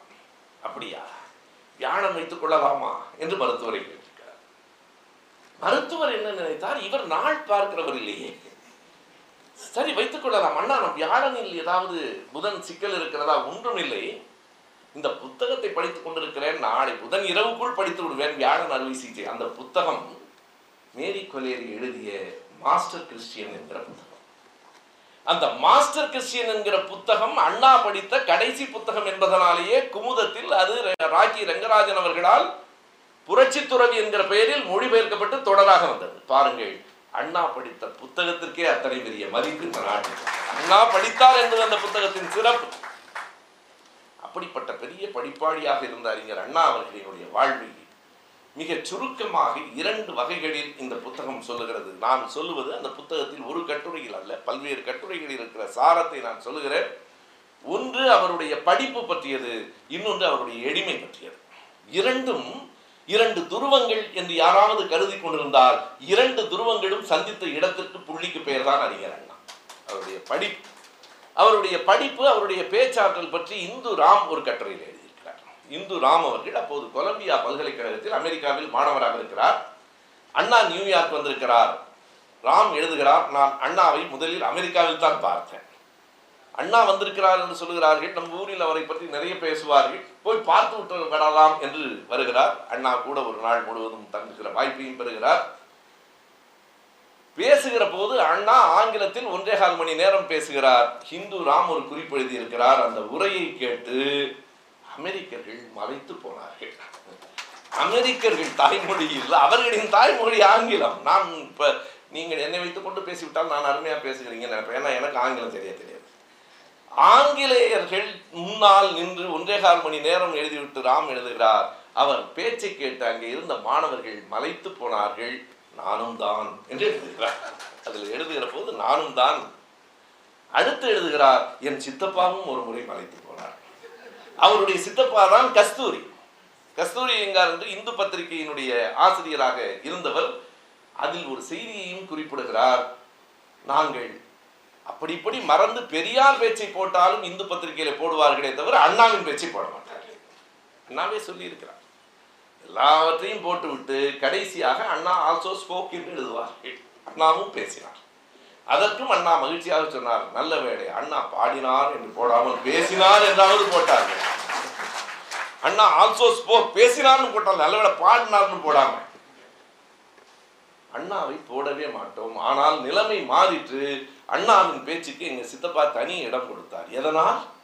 ஒரு முறை அண்ணாவின் பேச்சை எங்கள் சித்தப்பா கேட்டார். அடடா இவ்வளவு பெரிய அறிவாளியை நாம் புறக்கணித்து விட்டோமே என்று அவருக்கு தோன்றிச்சு இது ஒரு செய்தி. இதற்கு பிறகு அவருடைய ஆழம் கல்கி அவர்கள் நாம் அறிவோம். கல்கி அவர்கள் அவருடைய நாடகத்தை பார்த்துவிட்டு தான் இப்சனும் பெர்னாச்சாவும் தமிழ்நாட்டில் இல்லை என்று இனிமேல் யாரும் சொல்லாதீர்கள். அவர் அண்ணாதுரை என்கிற பெயரில் இருக்கிறார் என்று கல்கி சொன்னார். எனவே இப்படிப்பட்ட ஒரு மிக ஆழ்ந்த படிப்பு ஒரு பக்கத்திலே என்றால் அவருடைய எளிமைக்கு ராஜநாராயணன் எழுதுகிறார் அண்ணாவை எப்போது பார்த்தீர்கள்? எங்கள் ஊருக்கு வந்தால் குதிரை வண்டியில வந்து இறங்கினார். அப்போதுதான் நான் அண்ணாவை பார்த்தேன். தொடக்க காலத்தில் குதிரை வண்டியில வந்தது பெரிய செய்தி அல்ல. அறுபத்தி எட்டில் அமெரிக்காவுக்கு போயிருக்கிறார் முதலமைச்சர் அத்தனை செல்வாக்கு பெற்றவராக இருக்கிறார். அப்போது இந்துராம் எழுதுகிறார் அடுத்த நாள் கூட்டத்துக்கு புறப்படுகிறோம். ஒரு செய்தியை சொல்லலாமா வேண்டாமா என்று எனக்கு தயக்கமாக இருக்கிறது. கிளம்பிய பிறகு அண்ணா பார்த்து விட்டு என்ன என்று கேட்கிறார். இல்லை என்று நான் கையை எடுத்த உடனே ஓ ஷேவ் பண்ணணுமா? அவசியமான்னு கேட்டாராம் ராம் சொன்னாரா இல்லை கண்டிப்பாக இங்கே ஷேவ் பண்ணிட்டு வந்துருங்க. என்றால் இங்கே எல்லாருமே அப்படிதான் இருப்பான். அப்படியா? அது ஒரு வேலை இருக்கா? என்று கேட்ட ஒரு முதலமைச்சர். அமெரிக்காவுக்கு போயிருக்கிறார். அத்தனை பெரிய பெருமையான ஒரு இடத்தில் அவர் இருக்கிறார். ஆனால் அத்தனை எளிமையாக அவர் இருந்திருக்கிறார். எல்லா இடங்களிலும் நீங்கள் எண்ணி பார்த்தால் அவர் சொல்லுகிறார் சங்கஸ்வி கிளையிலிருந்து ஒரு நேர்காணலுக்காக வருகிற போது நாங்கள் உங்கள் நேரத்தை மிகவும் நெருக்கடி கொடுத்து விட்டோம் என்று சொல்கிறார்கள் அண்ணா சொல்கிறார் குற்றங்கள் பொது வாழ்வுக்கு வந்ததற்கு பிறகு எவன் ஒருவனுக்கும் அவன் நேரம் அவன் நேரம் இல்லை. பொது வாழ்வுக்கு வந்து எவ்வளவு நாம் கற்றுக்கொள்ள வேண்டி இருக்கிறது அண்ணாவிடம் என்பதற்காக சொல்கிறேன் பொது வாழ்வுக்கு வந்ததற்கு பிறகு யார் ஒருவருக்கும் அந்த நேரம் அவருடைய நேரம் இல்லை. அது எல்லோருக்குமான நேரம் தான் நான் மறுக்க முடியாது. அதை விட வியப்பாக இன்னொரு பேட்டியிலே சொல்கிறார் உங்களின் செல்வாக்கு தமிழ்நாட்டில் கூடிக்கொண்டே போகிறதே உங்கள் கட்சிக்கு என்று கேட்கிறார்கள். அண்ணா சொல்கிறார் உண்மைதான் அதுதான் எனக்கு கொஞ்சம் அச்சமாகவும் இருக்கிறது. செல்வாக்கு கூடியதை பார்த்து அச்சப்படுகிறவன் தான் உண்மையான தலைவன் நண்பர்களே. இந்த அரங்கில் பத்து பேர் இல்லாமல் இவ்வளவு பேர் இருக்கிற போது இவ்வளவு பேர் வந்துவிட்டார்கள் என்கிற கர்வம் இல்லாமல் இவ்வளவு பேர் வந்திருக்கிறார்களே என்று கவனத்தோடு பேச வேண்டும் என்று சொன்னால் அது அண்ணாவிடமிருந்து நாம் கற்றுக்கொள்ளுகிற பண்பாக. கொஞ்சம் பேர் இருநூறு பேர் எதிர வந்த உடனே சிலருக்கு தலைகால் புரிய மாட்டேங்குது. அண்ணாவை நான் எண்ணி பார்க்கிறேன். அண்ணா வாழ்ந்த மண்ணில் இப்படியெல்லாம் அரசியல் வரும் என்று யாரும் நினைக்கவில்லை. வருகிறது அது போகட்டும். நான் எட்வின்ட்ட கூட வேற எதுவும் பேச வேண்டாம்னு சொன்னேன். நண்பர்களே அப்படி எளிமையாய் வாழ்ந்ததும் பல கட்டத்தில் ஒரு வினாவை அந்த புத்தகம் எழுப்புகிறது. ரொம்ப ஆழமான கேள்வி. இவ்வளவு எளிமையாக இருந்த பேரறிஞர் அண்ணா அவர்களின் மொழி நடை மட்டும் ஏன் ஆடம்பரமாக இருந்தது? ஒரு கேள்வி முக்கியமான கேள்வி. ஏன் அப்படி கேட்கப்படுகிறது என்றால் பெரியாரின் மொழி நடையோடு ஒப்பிடப்படுகிறது. பெரியார் எப்போதும் உரையாற்றியதில்லை. எதிரில் இருந்தவர்களுடன் உரையாடியவர். அண்ணா பெரியாரோட இயல்பே எதிரில் இருந்தவர்களோடு உரையாடியவர். அதனால தாங்க திரு ஒரு திருமண வீட்டில் மூன்றரை மணி நேரம் அவரால் பேச முடிந்தது. நான் சொன்னேன் மூன்றரை மணி நேரம் பேசினார் என்பது சிறப்பில்லை. மூன்றரை மணி நேரம் கேட்டார்கள் என்பது சிறப்பு. எந்த அதுவும் திருமண வீட்டில் அரை மணி நேரம் பேசுங்க எல்லாரும் எழுந்து போயிடுவோம் திருமண வீட்டில் பேசுவது மாதிரி கடினமானது எதுவுமே இல்லை. ஏன்னா நம்மளும் பேசுவோம் அவனும் எல்லாரும் பேசுவோம் யாரு யாரை பற்றியும் கவலைப்பட மாட்டான் எல்லாரும் பேசிட்டே மூன்றரை மணி நேரம் பேசினார் என்பது வியப்பு இல்லை. ஐயாவே எடுத்து சரிப்பா தாலி கட்டுன்னு சொல்லி தாலி கட்டி நடந்த திருமணம் செய்யாருக்கு அருகில் பேசிக்கொண்டே இருந்ததற்கு பிறகு அந்த பெண் மணப்பெண் எழுந்து ஐயா பேச்சு கடையில் ஐயா நான் தாலியை கலட்டிடுறேன் இதை விட ஒரு வெற்றி வாழ்க்கை எவ்வளவு கிடையாது ஒருவேளை இதையெல்லாம் நாம் புனைவு என்று கருதுவார்கள். நடந்த செய்திகளை நாம் பதிவு செய்கிறோம். ஒருவேளை இவற்றையெல்லாம் பதிவு செய்ய திரும்ப திரும்ப சொல்ல தவறிவிட்டோமோ என்கிற அச்சம் இருக்கிறது. சொல்ல வேண்டும். இவற்றையெல்லாம் சொன்னால் நமக்கு வாக்குகள் போய்விடுமோ என்கிற பயம் நமக்கு வந்திருக்கிறது. இவற்றையெல்லாம் சொல்லாததால் தான் வாக்குகள் போய்விடும் என்று நான் நம்ப சொல்லியே தீர வேண்டிய கட்டத்திற்கு நாம் வந்துவிட்டோம் அதனால் எடுத்து சொல்லுகிறேன். ஆகவே ஒரு எளிமையான மனிதரிடம் ஏன் இத்தனை ஆடம்பரமான மொழி இருந்தது? பெரியார் மக்களோடு எளிமையாக பேசினார். அண்ணா ஏன் படி அ- அடுக்கு மொழியில் அடகு மொழியில் பேசினார்? அதற்கான காரணத்தையும் அந்த கட்டுரையே சொல்கிறது வேறொன்றும் அல்ல. பெரியார் தொடக்க நிலையில் தொடக்க பள்ளி ஆசிரியர் அவர். தொடக்க நிலையில் மக்களுக்கான செய்திகளை விளக்கி சொன்னார். அறிஞர் அண்ணாவிடத்திலே பெரும்பாலும் இளைஞர்கள் மத்தியதர வர்க்கத்தை சார்ந்தவர்கள் வந்தார்கள். அவர்களிடம் இருக்கிற தாழ்வு மனப்பான்மை போக வேண்டும். நம் தமிழ் மிகச் செழுமையானது விழுமியது. நம்முடைய தமிழ் ஒரு இலக்கிய நயம் வாழ்ந்தது கவித்துவம் கொண்டது என்பதை உணர்த்துவதற்காக ஒரு அழகு மொழியில் அடுக்கு மொழியில் பேசினார் எப்படி? அம்- அம்பேத்கர் கோட்டும் சூட்டும் போட்டுக்கொண்டதை போல. காந்தியார் அறை உடையோடு இருந்தால் அதற்கு எளிமை என்று பெயர். நண்பர்களே எல்லா வசதிகளும் இருக்கிறவன் உண்ணாமல் இருந்தால் தான் அதற்கு பட்டினி போராட்டம் என்று பெயர். இல்லையானால் பட்டினின்னு பெயர். ஒரு பஞ்ச பிரதேசின்றோம் நம்ம. எனவே எளிமையாக இருந்த அண்ணாவிடம் இப்படி ஒரு ஆடம்பரமான மொழி என்று அந்த கட்டுரை குறிப்பிடுகிறது. அது ஆடம்பரம் என்று என்னால் சொல்ல முடியவில்லை. ஒரு அழகு வாய்ந்த அடுக்கு மொழியை அண்ணா இந்த மேடையில் அறிமுகப்படுத்தினார். தமிழ் தண்டல் திருவிக்கா அவர்களே சொன்னது போல இதுவரையில் திருவிக்கா நடை என்று சொல்லப்பட்டது மாறி இனிமேல் தமிழ்நாடு அண்ணாத்துறை நடை என்று ஒரு நடையை சொல்லும் என்று சொன்னார். திருவிக்காவினுடைய நடைதான். அதற்கு முன்னால் பேசப்பட்ட அழகு தமிழ் நடை நான் திருவிக்காவின் உரையை நேரில் கேட்டதில்லை. அவர் ஏறத்தாழ நான் பிறந்த அந்த ஆண்டு கண அருகில் திருவிக்கா அவர்கள் இறந்து போய்விட்டார். ஆனால் அவரே சொல்லுகிறார் அண்ணாத்துறையின் நடை ஏனென்றால் அண்ணாதுரை அவர்களோடு நான் பேசி இருக்கிறேன் என்று திருவிக்கா சொல்லி அண்ணாவினுடைய உரை பற்றியும் ஒரு இடத்துல குறிப்பிடுகிறார் அந்த மாநகராட்சி தேர்தலில். திருவிக்காவினுடைய உரையை அண்ணா எத்தனை அழகாக மறுத்தார் என்பதை திருவிக்கா சொல்லுகிறார். திருவிக்கா சொல்லுகிறார் அண்ணாதுரை என்று ஒரு இளைஞன் புதிதாக வந்து காங்கிரஸ் கட்சியை அழிக்க வேண்டும் என்று பேசுகிறான் காங்கிரஸ் கட்சியே கூடாது என்கிறான். ஒரு பூங்கா இருக்கிறது அதற்குள் ஒரு நாய் ஓடி வருகிறது நன்றாகத்தான் வந்தது. திடீரென்று பூங்காவுக்குள் வந்ததற்கு பிறகு அது இறந்து போய்விட்டது. அதற்காக அந்த நாயை அப்புறப்படுத்த வேண்டுமே தவிர பூங்காவையே அடிப்பார்களா? காங்கிரஸ் கட்சியில் குறை இருந்தால் குறையை நீக்க வேண்டும். அந்த காங்கிரஸ் கட்சியையே நீக்க வேண்டுமா என்று திருவிக்கா கேட்டார்.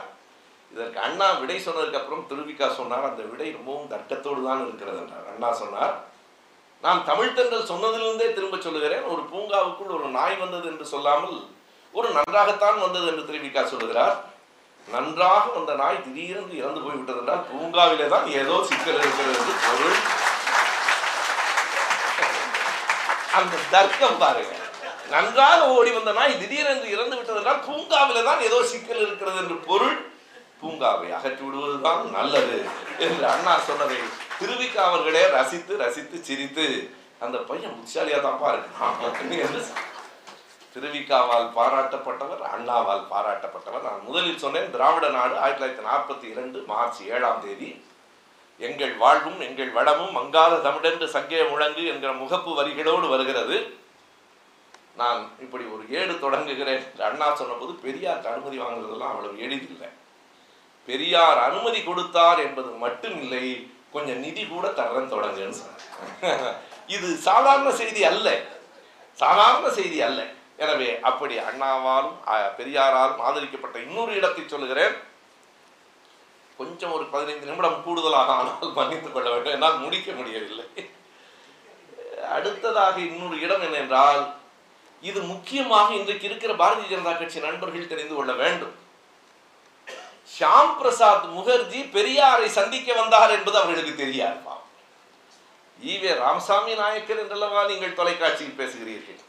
நான் கூட சொன்னேன் நீங்கள் சொல்லுங்கள் ராமசாமி. அதில் அதுதான் அவருடைய பெயர். ஆனால் அதற்காக நாங்கள் சுப்பிரமணி என்று சொல்ல மாட்டோம். பாரதியார் என்று தான் சொல்லுவோம் சுப்பிரமணியன் என்றால் எவனுக்கு தெரியாது. கவிஞர் சுப்பிரமணியன் சொல்லி பாருங்கள் யாருக்காவது தெரியுமா என்ன? அவர் பாரதியார் என்று அறியப்பட்டிருக்கிறார். நாங்கள் நாகரிகமானவர்கள். நீங்கள் எப்படி வேண்டுமானாலும் சொல்லுங்கள் என்று நான் சொல்றேன் ராமசாமி நாயக்கர் ராமசாமி நாயக்கர் என்கிறீர்களே. பெரியாரை சந்திக்க வேண்டும் என்று ஷியாம் பிரசாத் முகர்ஜி விரும்பி ஷியாம் பிரசாத் முகர்ஜி திருச்சிக்கு வந்தார் என்பதை குறித்து கொள்ளுங்கள் திருச்சிக்கு வந்தார். யார் அழைத்து வந்தார்கள்? வரதராஜன் நாயுடு அழைத்து வந்தார். ஒரு பெரிய கொடுமை. வரதராஜன் நாயுடு தான் வைக்கம் போராட்டத்தில் பெரியாருக்கு முன்னோடியாக இருந்தவர். பிறகு அவர் இந்து மகாசபைக்கு போய்விட்டார். இந்து மகாசபையில் இருந்த காரணத்தால் அவர் ஷியாம் பிரசாத் முகர்ஜியை அழைத்து கொண்டு வருகிற போது அறிஞர் அண்ணா அவர்கள் பெரியாரோடு இருக்கிறார். எந்தெந்த சந்திப்பிலெல்லாம் பெரியாரோடு இருக்கிறார்? பெரியாரும் அம்பேத்கரும் சந்தித்த போது அண்ணா இருக்கிறார். பெரியாரும் ஜின்னாவும் சந்தித்த போது அண்ணா இருக்கிறார். அண்ணா கீழே உட்கார்ந்துருப்பார். உட்கார்ந்து எழுதுவார். கீழே இருக்கிறார். அண்ணா எளிமையானவர். ஒரு முறை வாஜ்பாயும் அவர் மிக நெருக்கமான நண்பர்கள். வா தில்லியில் இருக்கிற போது வாஜ்பாயினுடைய கூட்டம் நடக்கிறது. அண்ணா போயிருக்கிறார். இப்போது இருப்பது போல நாற்காலிகளெல்லாம் இல்லை. அண்ணா பின்வரிசையில் சம்மணம் போட்டு உட்கார்ந்து வாஜ்பாயின் பேச்சை கேட்டுவிட்டு அடுத்த நாள் நாடாளுமன்றத்தில் பார்க்கிற போது வாஜ்பாயிடம் சொல்லுகிறார் நேற்று உங்கள் பேச்சின் துணி அட கருத்தை விடுங்கள். உங்களுக்கு எப்படி தெரியும்? நான் தான் வந்து கேட்டேனே. எங்கே வந்தீர்கள்? மேடைக்கு வர வேண்டியதுதான்? அது உங்கள் மேடை. நான் வந்து பின்னால் கீழே அமர்ந்தா கேட்டீர்கள். ஒரு மிகப்பெரிய கட்சியின் தலைவன் அண்ணா வாஜ்பாய் சொன்னார் அண்ணாவினுடைய எளிமையை பார்த்து வியக்கிற நான் அதே நேரத்தில் அவருடைய பெருமையை எண்ணியும் வியக்கிறேன். இந்திய நாடாளுமன்றத்தில் திராவிட கலாச்சாரம் என்பதை புரிய வைத்தவர் அண்ணா தான் சொன்னவர் வாஜ்பாய். இருக்கு அப்படியே பதிவுகள் இருக்கு. நம்ம நண்பர்கள்ட்ட காட்டலாம் இருக்கு. பிஜேபி தோழர்களுக்கு தெரியாது. அப்படி பார்க்க வருகிற போது வரதராஜல் நாயுடு என்ன சொல்லுகிறார் என்றால் ஷியாம் பிரசாத் முகர்ஜியிடம் அண்ணாவை காட்டி சொல்லுகிறார் இவர்தான் திராவிட இயக்கத்தின் மூளை. பெரியாருடைய இயக்கத்தில் மூளையாக இருக்கிற சுற்றிலாம் பயப்படுறான். ஐயாவுக்கு திடீர்னு கோபம் வந்து ஏன்டா அவர் மூளை என்ன பண்ண நான் என்னன்றான் ஐயா கிட்ட எச்சரிக்கையா இருக்கணும். ஐயா பெரியார் திரும்பி பார்த்து ஆமாங்க என்று சொன்னார். இதை விட வேறு என்ன அண்ணாவுக்கு பெருமை வேணும்? ஆமாங்க என்று சொன்னார். அவ்வளவு தூரம் அண்ணாவினுடைய செல்வாக்கு அழுத்தமாக இருந்த கட்டம் அவருடைய அடுத்த செய்திக்கு நோக்கி நான் வந்து விடுகிறேன். இவை எல்லாம் ஏறத்தாழ அண்ணாவின் பண்பு நலன்களை நாம் அறிவோம். மிக நன்றாக அறிவோம். ஆனால் அதை விட அண்ணாவின் அரசியலை அண்ணாவின் பொருளாதார சிந்தனையை நாம் அறிகிறோம் அதுதான் முக்கியமாக இரண்டு கட்டுரைகள் இருக்கின்றன. இதில் குறிப்பாக இந்த நூலில் முகப்பு கட்டுரையை சமஸ் தந்திருக்கிறார். கண்டிப்பாக படிக்க வேண்டிய ஒரு அற்புதமான கட்டுரை. அதே போல ஐயா சிவத்தம்பி அவர்களினுடைய ஏழு எட்டு பக்கங்களுக்கு விரிகிற அந்த நேர்காணல். திராவிட இயக்கம் பற்றி அண்ணா பற்றி பெரியார் பற்றி எம்ஜிஆர் பற்றி சிவத்தம்பி அவர்கள் எழுதியிருக்கிற அந்த சொல் அந்த கூறியிருக்கிற சொற்கள் மிக ஆழமானவை. பெரியாரை அண்ணாவை எம்ஜிஆரை ஒப்பிட்டு ஒரு இடத்தில் சிவத்தம்பி சொல்லுகிறார் பெரியார் அண்ணாவை போலவே எம்ஜிஆரும் புகழ் வாய்ந்தவராக வந்தார். ஆனால் ஒரு வேறுபாடு உண்டு. சமஸ் அவர்கள் மேடைக்கு வருமாறு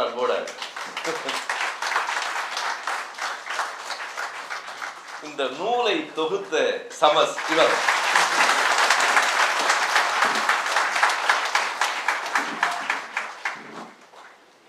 அப்போது ஒவ்வொரு இடத்திலும் அண்ணாவினுடைய அழுத்தமான அந்த கோட்பாடு என்ன? இரண்டு செய்திகள். சிவத்தம்பி அவர்களினுடைய அதை படிக்க வேண்டும். அதற்கு என்ன வேறுபாடு சொல்லுகிறார் என்றால் பெரியாருக்கும் அண்ணாவுக்கும் இருந்ததும் புகழ்தான். எம்ஜிஆருக்கு இருந்ததும் புகழ்தான். ஒரு வேறுபாடு இருக்கிறது. இட் இன்டலெக்சுவல் பாப்புலாரிட்டி அது மாஸ் பாப்புலாரிட்டி பெரியாருக்கும் அண்ணாவுக்கும் இருந்தது அறிவாளிகளின் மத்தியிலான புகழ். எம்ஜிஆருக்கு இருந்தது வெகுமக்களுக்கு இடையிலான புகழ். யாரையும் குறைத்து கூட அவர் சொல்லவில்லை. எனவே இதில் இரண்டு பொருளாதார அண்ணாவினுடைய பொருளாதார பார்வை பற்றி இரண்டு கட்டுரைகள் இருக்கின்றன. ஒன்று நம்முடைய இயக்குனர் கரு பழனியப்பன் அவர்கள் சொன்னது போல ஒரு கட்டுரை பேராசிரியர் அதாவது பொருளியல் பேராசிரியர் ஜெயரஞ்சன் எழுதியிருக்கிறார். இன்னொன்று நம்முடைய டாக்டர் நாகநாதன் அவர்களினுடைய நேர்காணல். இரண்டும் அதில் பொருளாதாரம் பற்றி இருக்கிறது. குறிப்பாக ஒரு செய்தியை இரண்டு பேரும் சொல்லி இருக்கிறார்கள் அதை விட மிக முக்கியமானது அண்ணாவினுடைய பொருளாதார பார்வைக்கு இன்னொரு எடுத்துக்காட்டு கிருஷ்ணம்பாள் ஜெகநாதன் என்கிற ஒரு மூத்த அம்மையாரினுடைய நேர்காணல். நான் அவரை பற்றி கூடுதலாக அறிந்ததில்லை. கிருஷ்ணம்மாள் ஜெகநாதனுடைய பங்கு. இதில் நான் இங்கே இருந்து தொடங்குகிறேன். நேரஞ்சன் சொல்லுவது அண்ணாவினுடைய பொருளாதார பான் பா- பார்வை என்பது உணவு சார்ந்த பொருளாதாரம் நிலம் சார்ந்த பொருளாதாரம். இந்த உணவு சார்ந்த பொருளாதாரம் தான் இன்று வரைக்கும் நின்று நிலைத்துக் கொண்டிருக்கிறது என்பதை அவர் எழுதுகிறார். அறுபத்தி ஏழில் நாம் பெற்ற வெற்றிக்கு மொழி சார்ந்த அரசியல் ஒரு காரணம் என்றால் உணவு அரசியல் இன்னொரு காரணம். அன்றைக்கு மிகப்பெரிய உணவு பஞ்சம் நிலவிற்று. அன்றைக்கு இருந்த அமைச்சர்கள் புத்திசாலித்தனமாக மக்கள் அரிசி கிடைக்கவில்லை என்றால் எலிக்கறி சாப்பிடுங்களேன் என்றார்கள். அவர்கள் வீழ்ந்ததற்கு அது ஒரு காரணம். அந்த நேரத்தில் அண்ணா அறிவித்தார். அண்ணா அறிவித்தது அவரால் அவருடைய ஆட்சி காலத்தில் நிறைவேற்ற முடியவில்லை என்றாலும் மூன்று படி லட்சியம் ஒரு படி நிச்சயம் என்றார். உணவு அரசியலை அண்ணா கையில் எடுத்தார். ஏனென்று கேட்டால் அந்த கட்டுரை மிக அழகாக சொல்லுகிறது. இந்த சமூகம் என்பதே சிவத்தம்பி சொல்லுவார் ஒரு சமூக பிறழ்வுகளால் ஆனது சோசியல் டிஸ்லொகேஷன்ஸ் மேலும் கீழுமாக பிரிந்து கிடக்கிறது. நிலங்களில் உடைக்கிறவன் அந்த நில உரிமையாளரை நம்பியே அந்த கூலி தொழிலாளி அவனுக்கு நிலம் கிடையாது. கூலி தொழிலாளி அவனை சார்ந்தே இருக்க வேண்டி இருக்கிறது உணவுதான் பசிதான் இவனை கட்டி போடுகிற மாய கயிறு. பசிதான் இவனை கட்டி போடுகிற மாய கயிறு. ஜெயரஞ்சன் ரொம்ப நன்றாக எழுதுவார். அந்த மாய கயிறு விடுவிக்கப்படுகிற போது இயல்பாக அவன் இங்கே வந்து சேர்கிறான். அண்ணா சொன்னார் அவருடைய காலத்தில் மூன்று படி அரிசியை சாத்தியமாக்க முடியவில்லை என்றாலும் அவர் சொன்ன அரசியல் தான் இன்றைக்கு நடக்கிறது. எப்படி தெரியுமா? அன்றைக்கு அவர் தொடங்கினார். அதற்கு பிறகு தலைவர் கலைஞர் அவர்கள் ஆயிரத்தி தொள்ளாயிரத்தி எழுபதுகளிலே தமிழ்நாடு நுகர்பொருள் வாணிப கழகத்தை தொடங்கினார். கிராமம் வரைக்கும் போயிற்று. பிறகு மீண்டும் ஆட்சிக்கு வருகிற போது ஒரு படி அரிசி கிலோ ஒரு கிலோ அரிசி இரண்டு ரூபாய் என்றார். அந்த அம்மையாராலும் விலகி போக முடியவில்லை. விலையில்லா அரிசி எடுத்து. நீங்கள் எண்ணி பார்த்தால் அதாவது முன்பெல்லாம் குத்தகை வாரம் என்று சொல்லுவார்கள். அப்படி குத்தகைக்கு விடுகிற போது மேலத்தஞ்சையிலே ஒரு புள்ளி உரத்தை புவியரசன் கொடுத்திருக்கிறார். மேலத்தஞ்சையிலே அந்த நிலத்தில் இறங்கி பாடுபடுகிறவனுக்கு கடைசியாக என்ன மிஞ்சும் என்றால் மொத்த வருமானத்தில் ஏழு முதல் பத்து விழுக்காடு மிஞ்சும். அதை மாற்றியது அறிஞர் அவர்களினுடைய உணவு பொருளாதார சிந்தனை தான் அது ஒன்று. இரண்டாவதாக நில உடைமை பற்றி அவருடைய சிந்தனை. அதில் ஒரு குறிப்பாக சொல்ல வேண்டும். அதைத்தான் குறிப்பிட்டேன். கிருஷ்ணமாள் ஜெகநாதன். ஜெகநாதன் அவர்கள்தான் பேரறிஞர் அண்ணா அவர்களுக்கும் பெரியார் பேரறிஞர் அண்ணா அவர்களையும் வினோபாவை அவர்களுக்கும் சந்திப்புக்கு ஏற்பாடு செய்தார் சில சந்திப்புகள் வரலாற்றில் மிக முக்கியமான. நான் முதலில் குறிப்பிட்டேன் இல்லையா? பெரியாரும் ஷியாம் பிரசாத் முகர்ஜியும் சந்தித்தது இன்று வரைக்கும் பலருக்கும் தெரியாது. ஜின்னாவோடும் அம்பேத்கரோடும் ஆயிரத்தி தொள்ளாயிரத்தி நாற்பதிலே சந்தித்தது எல்லோருக்கும் தெரியும். அண்ணா அவர்கள் கீழே உட்கார்ந்து குறிப்பெழுதி கொண்டிருப்பார். இப்போதும் பெரியார் அவர்களினுடைய ஒரு புத்தகம் இருக்கிறதே இனி வரும் உலகம் என்று ஒரு சின்ன நூல். ஒரு மிகப்பெரிய புரட்சிகரமான சிந்தனையை கொண்ட நூல். ஆயிரத்தி தொள்ளாயிரத்தி முப்பதுகளிலே ஒரு திருமண வீட்டில் பெரியார் பேசியிருக்கிறார். எதிர்காலம் ஒன்று வரும். ஆள் ஆளுக்கு ஒரு கம்பி கோர்த்து கையில வைத்துக்கொண்டு எடுத்து பேசுகிற மாதிரி தொலைபேசி வந்துவிடும் என்று முப்பதுகளிலே பேசியிருக்கிறார். அந்த இனிவரும் புத்தகம் என்பது யாரால் குறிப்பெடுத்து எழுதப்பட்டதென்றால் அறிஞர் அண்ணாவால் குறிப்பெடுத்து எழுதப்பட்டது. பெரியார் பேசினார் ஒரு திருமண வீட்டில் அண்ணா எழுதினார். அதுபோல எல்லா இடங்களிலும் அண்ணா அந்த குறிப்பெடுக்கிறவராக அருகில் கூடுதலாக இருக்கிறவராக இருப்பார். அண்ணா சந்தித்த பெரிய தலைவர்களில் ஒருவர் வினோபா பாவே அது மிக முக்கியமான சந்திப்பு. அந்த வினோபாபாவையை இவர் ஒரு மரத்தடியில் போய் அமர்ந்து சந்திக்கிறார். அண்ணா மரத்தடியில போய் உட்கார்ந்து பேசுகிற போது வினோபா என்ன கூறுகிறார் என்றால் நீங்களும் எங்களினுடைய இந்த பூதான இயக்கம் நிலத்தை தானமளிக்கிற இயக்கத்திற்கு வந்து விடுங்கள். அண்ணா அவருடைய தொண்டினை பாராட்டுகிறார். நீங்களும் வந்து விடுங்கள் என்று சொல்லுகிற போது அண்ணா சொல்லுகிறார் அது என்னால் இயலாது. மிக கவனமாக பார்க்க வேண்டிய செய்தி. வினோபாவுக்கு ஒரு பெரிய புகழ் இருக்கிறது. அவருடைய தொண்டை நாடு மதிக்கிறது. அண்ணா மூன்று செய்திகளை சொல்கிறார். ஒன்று உங்களினுடைய இந்த தொண்டை நான் பாராட்டுகிறேன் ஆனால் உங்கள் இயக்கத்தில் நான் வந்து சேர்ந்து விட முடியாது. என்ன காரணம்? தொண்டு நல்லதென்றால் வர வேண்டியது தானே. இல்லை நான் வந்தால் உங்கள் தொண்டுக்கே ஒரு சிக்கல் வந்து சேரும். எதனால்? இன்றைக்கு இந்த நாட்டில் பெரும்பாலும் நில உடைமையாளர்களாக இருக்கிறவர்கள் காங்கிரஸ் கட்சியை சார்ந்தவர்கள். நான் சேர்ந்து வந்தால் கொடுக்கலாம் என்று நினைக்கிறவனும் கொடுக்கலாம். காரணத்தை அவர் சொன்னது எனவே இந்த நில தான இயக்கத்திற்கு நான் உங்களோடு உறுப்பினராக வருவது உங்களினுடைய நோக்கத்திற்கு உதவாது சிக்கலை கொண்டு வந்து சேர்க்கும். இது ஒன்று. இரண்டாவதாக அண்ணா சொன்னதுதான் மிக முதன்மையானது சொன்னார். என்னை பொறுத்தளவு தானமாக வாங்கி கொடுப்பதை விட ஒரு நில சீர்திருத்த சட்டத்தை கொண்டு வர வேண்டும் என்று கருதுகிறவன் நான். அதாவது நம்முடைய இயக்கத்தினுடைய கொள்கையையும் விட்டு கொடுக்காமல் அவர் சொன்னார். எனக்கும் இப்போது நான் சொல்கிறேன் பூமியை வாங்கி கொடுப்பது என்பது தீர்வு ஆகாது தானமாக அல்ல. நில உச்சவரம்பு சட்டம் அதனுடைய தொடர்ச்சி. இவ்வளவுதான் வைத்துக் கொள்ளலாம் என்கிற சட்டம் மீதம் இருக்கிற நிலத்தை கொடுத்து விட வேண்டும். அதை எல்லோரும் மாற்றி விடுவார்கள். மனைவியின் பெயரில் மகன் பெயரில் உச்சவரம்பு சட்டம் இந்த நாட்டில் எளிதாக ஏமாற்றப்பட்டு விடும். அது வேறு. நில சீர்திருத்த சட்டம் கொண்டு வர வேண்டும் என்று கருதுகிறேன். இரண்டு மூன்றாவதாக அண்ணா சொன்னார் ஆனாலும் நான் உங்களோடு வந்து சேரவில்லை என்பதற்காக உங்கள் மீது எங்காவது வன்முறை ஏவப்படுமானால் உங்களுக்கு ஏதும் துயரம் வருமானால் என் தம்பிகள் அத்தனை பேரும் உங்களுக்கு பாதுகாப்பாக இந்த மூன்றும் தான் அண்ணாவுக்கும் வினோபாவிற்கும் நடையில் இடையில் நடைபெற்ற ஒரு மிகப்பெரிய செய்தி. இவற்றையெல்லாம் நாம் கணக்கில் வைத்துக் கொண்டு அண்ணா அவர்கள் தலைவர்களோடு எப்படி பழகி இருக்கிறார் எப்படி அவருடைய இயல்பான அரசியல் இருந்திருக்கிறது? எனவே இரண்டு செய்திகளைத்தான் குறிப்பாக சொல்ல வேண்டும். அதைத்தான் சமஸ் அவர்கள் தன்னுடைய முகப்பு கட்டுரையிலையும் எழுதியிருக்கிறார். அண்ணாவை நாம் மறக்காமல் அடுத்த கட்டத்தில் நாம் செல்வதற்கு அண்ணா எங்கே வழிவகுத்து தருகிறார் என்றால் ஒரு கூட்டாட்சி என்பதுதான். எப்போது திராவிட நாடு கோரிக்கை கைவிடப்பட்டு விட்டதோ அன்றிலிருந்து அறிஞர் அண்ணா அவர்கள் கூட்டாட்சி தத்துவத்தை மாநில சுயாட்சியை வலியுறுத்தினார் என்றுதான் நாம் சொல்லிக் கொண்டிருக்கிறோம். ஆனால் மிக தெளிவாக அண்ணாவினுடைய நேர்காணலிலும் இருக்கிறது கட்டுரையிலும் இருக்கிறது. திராவிட நாடு என்பதையே அண்ணா ஒரு கூட்டாட்சியாகத்தான் கோரினார் இதுதான் அடிப்படையான செய்தி. திராவிட நாடு தனிநாடு கேட்டார் தனிநாடு கேட்டார். ஏன் வேண்டும் இன்ப திராவிடம் என்று முரசொலி மாறன் ஒரு புத்தகம் எழுதியிருக்கிறார். அந்த ஏன் வேண்டும் இன்ப திராவிடம் என்பதிலே அவர் ஒரு செய்தியை எழுதுவார். இயல்பாகவே யாரை மேற்கோளாக காட்டி மாறன் எழுதுவார் என்றால் வரலாற்று ஆசிரியர் பணிக்கர் எழுதியிருக்கிற வரிகளை எழுதி காட்டுவார். இயல்பாகவே வடநாடும் தென்னாடும் பிரிந்து நிற்கிறது. எந்த அடிப்படையில்? வரலாறு புவியியல் பண்பாடு. மூன்று அடிப்படையிலையும் பிரிந்து நிற்கிறார் ஒருவர் கேட்கிறார் நேர்காணலின் போது இந்தியாவையும் சீனாவையும் இந்த இமயமலை பிரிக்கிறது. தென்னாட்டையும் வடநாட்டையும் எந்த மலை பிரிக்கிறது? அண்ணா சொல்லுகிறார் விந்திய மலையை பார்த்தது இல்லையா நீங்கள்? விந்திய மலை பிரிக்கிறது. அடுத்த வரிதான் ஆழமான. மலை பிரித்தால் தான் தனிநாடு என்று கருத வேண்டியதில்லை. பண்பாடு பிரித்தாலும் தனிநாடு தான் அதுதான் இதற்காக ஒரு மலையை கொண்டு வந்து அந்த இடத்துல நிறுத்த முடியாது. நீங்கள் இந்த தென்னாடு என்று சொல்லப்படுகிற இன்றைக்கும் தமிழகம் கேரளம் ஆந்திரம் கர்நாடகம் தெலுங்கானா புதுவை வரைக்கும் நீங்கள் சேர்த்து கொண்டால் மிக இயல்பாக வரலாற்றில் புவியியலில் பண்பாட்டில் வேறுபாடு இருக்கிறதா இல்லையா? வேறுபாடு இருக்கிற காரணத்தினாலேயே பகை என்று பொருள் இல்லை. நமக்கும் இங்கே இருக்கிற அசாமிய மக்களுக்கும் இடையில் வேறுபாடு உருவத்தில் இருக்கிறது பண்பாட்டில் இருக்கிறது வரலாற்றில் இருக்கிறது புவியியலில் இருக்கிறது. எனவே அசாமியர்கள் எல்லாம் நமக்கு பகைவர்களா என்ன? வேறு என்பது வேறு எதிர் என்பது வேறு. எதிராக பார்க்கவில்லை வேறாக பார்க்கிறோம். அண்ணா என்ன சொன்னார் என்றால் அந்த தொடர் மிக அழகாக அதை எடுத்து கொடுத்திருக்கிறார்கள்.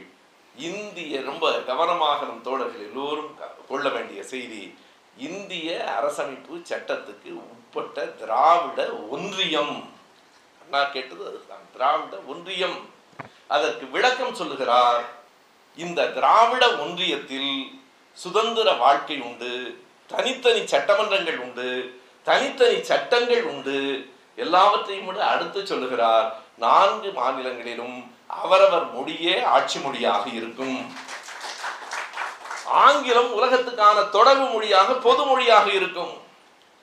அவரவர் மொழியே நான்கு இடங்களிலும் இருக்கும் என்று அண்ணா சொன்னதற்கு பிறகுதான் கைவிடப்பட்ட திராவிட நாட்டு கோரிக்கையின் விரிவாகவே இந்தியாவை அடுத்தவர் பார்க்கிறார். எப்படி நாம் பார்க்க வேண்டும் என்றால் தமிழகம் ஒரு தேசம் திராவிடம் என்பது ஒரு கூட்டாட்சி ஃபெடரலிசம் இந்தியா என்பது பெருங்கூட்டாட்சி கான்ஃபெடரேஷன் இது ஃபெடரேஷன் அது கான்ஃபெடரேஷன் அப்படி இருப்பது நாட்டின் வளர்ச்சிக்கும் நல்லது என்றுதான் அவர் சொல்லுகிறார். எனவே அந்த கூட்டாட்சிக்கும் பெருங்கூட்டாட்சிக்கும் இடையில் அவரவர் மொழி அந்தந்த இடத்தில் ஆட்சி மொழியாக இருக்கும் என்று சொன்னால் ஒரு கேள்வி எழுகிறது. அது சாத்தியம்தானா என்று கேட்கிறார்கள். அண்ணா சொல்லுகிறார் ஒரு சின்ன தேசம் சுவிட்சர்லாந்தில் அது நான்கு மொழிகள் ஆட்சி மொழிகளாக இருப்பது சாத்தியம் என்றால் இவ்வளவு பெரிய இந்தியாவில் பதினாறு மொழிகள் இருக்க முடியாதா? என்கிறார். ஏன் பதினான்கு என்று சொல்கிறார் என்றால் அப்போது பதினான்கு மொழிகள் தான் எட்டாவது அட்டவணையில் இருந்தன இப்போது அவை இருபத்தி இரண்டாக இருக்கின்றன. இப்போதும் நாம் சொல்லுகிறோம் அதற்கு பிறகு முரசொலி மாறன் சொன்னார் அதற்கு பிறகு திருச்சி சிவா சொன்னார் நாடாளுமன்றத்தில் சொன்னார் மாநிலங்களவையில் சொன்னார்கள். இருபத்தி இரண்டு மொழிகளையும் ஆட்சி மொழிகளாக தொடர்பு மொழியாக ஆங்கிலம் இருக்கட்டும். திரும்ப திரும்ப ஆங்கிலத்துக்கு தாசர்களாக இருக்கிறார்கள் என்று சொன்னார்களே குறித்துக் கொள்ளுங்கள். இதில் ஒரு கட்டுரை இருக்கிறது. தம்பி செல்வ புவியரசன் எழுதிய கட்டுரை என்று கருதுகிறேன்.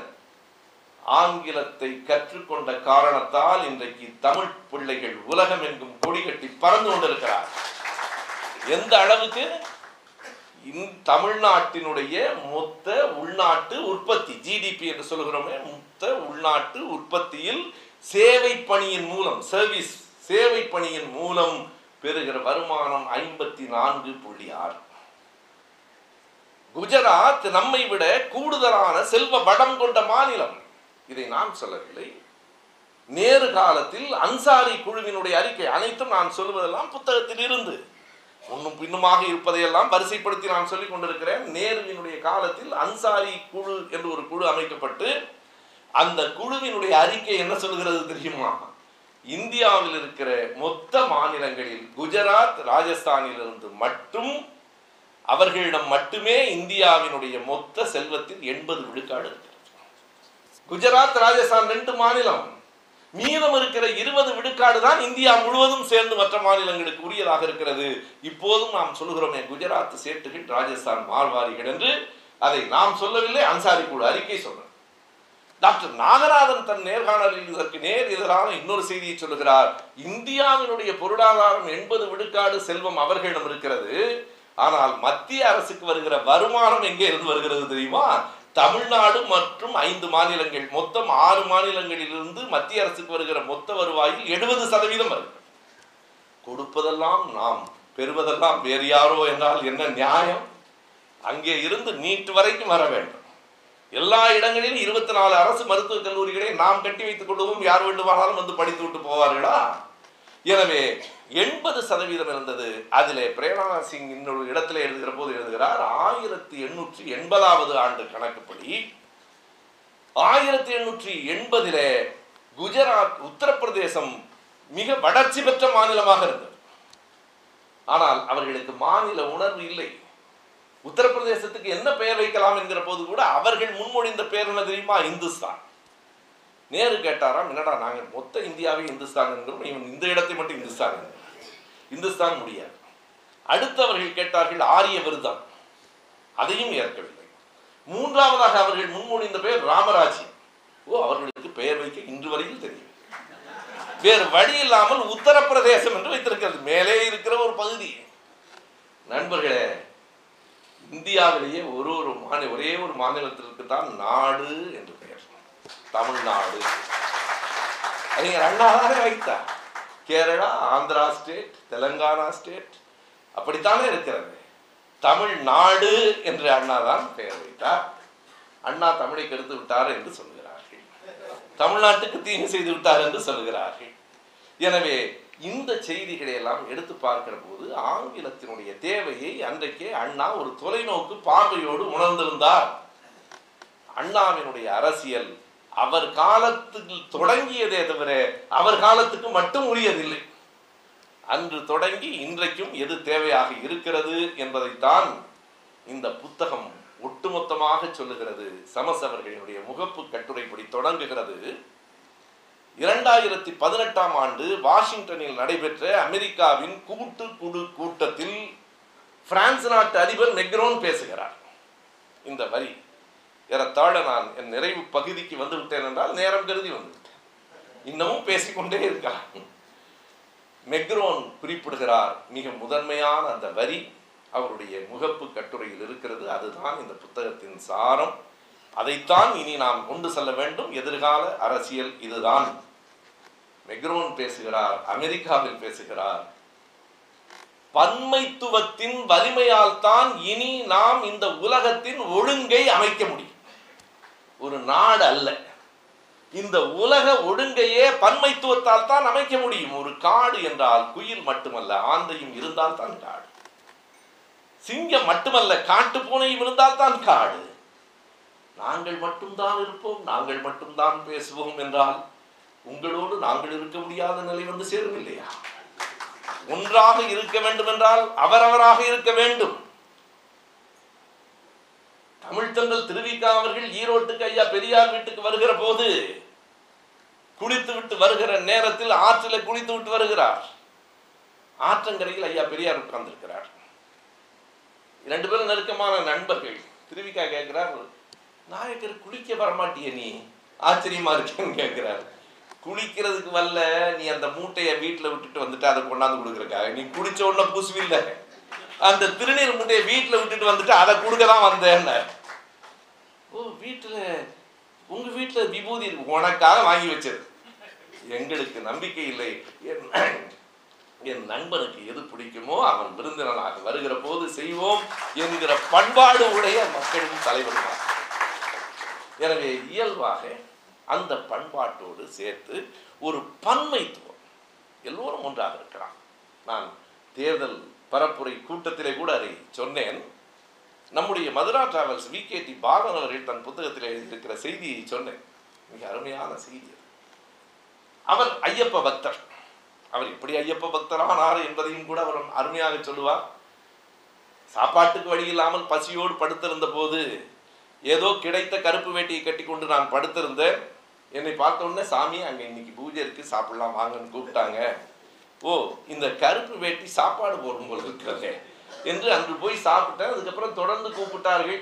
பசியோடு இருந்தபோது உணவளித்தார்கள் இல்லையா? மலைக்கே போய் வந்து விடலாம் என்று அவர் கருப்பு வேட்டியை கட்டி கொண்டார். அது ஒரு பக்கம். அவர் மாடி வீட்டிலே குடியிருக்கிறார். அவர் கருப்பு உடையோடு இருக்கிறார். சபரிமலைக்கு புறப்படுகிறார். கீழ் வீடு அந்த வீட்டின் உரிமையாளர் வீடு கிறிஸ்தவர்கள் வீடு.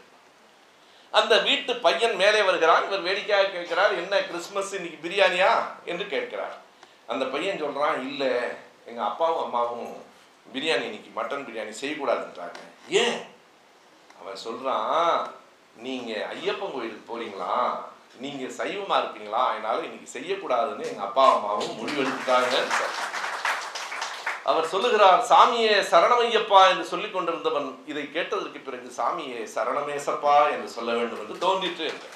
இந்த நாட்டில் மாமனும் மைத்துனனுமாக வாழ்கிற தேசம் இது. யார் யாருக்கு என்ன நம்பிக்கை வேண்டுமானாலும் இருக்கலாம்.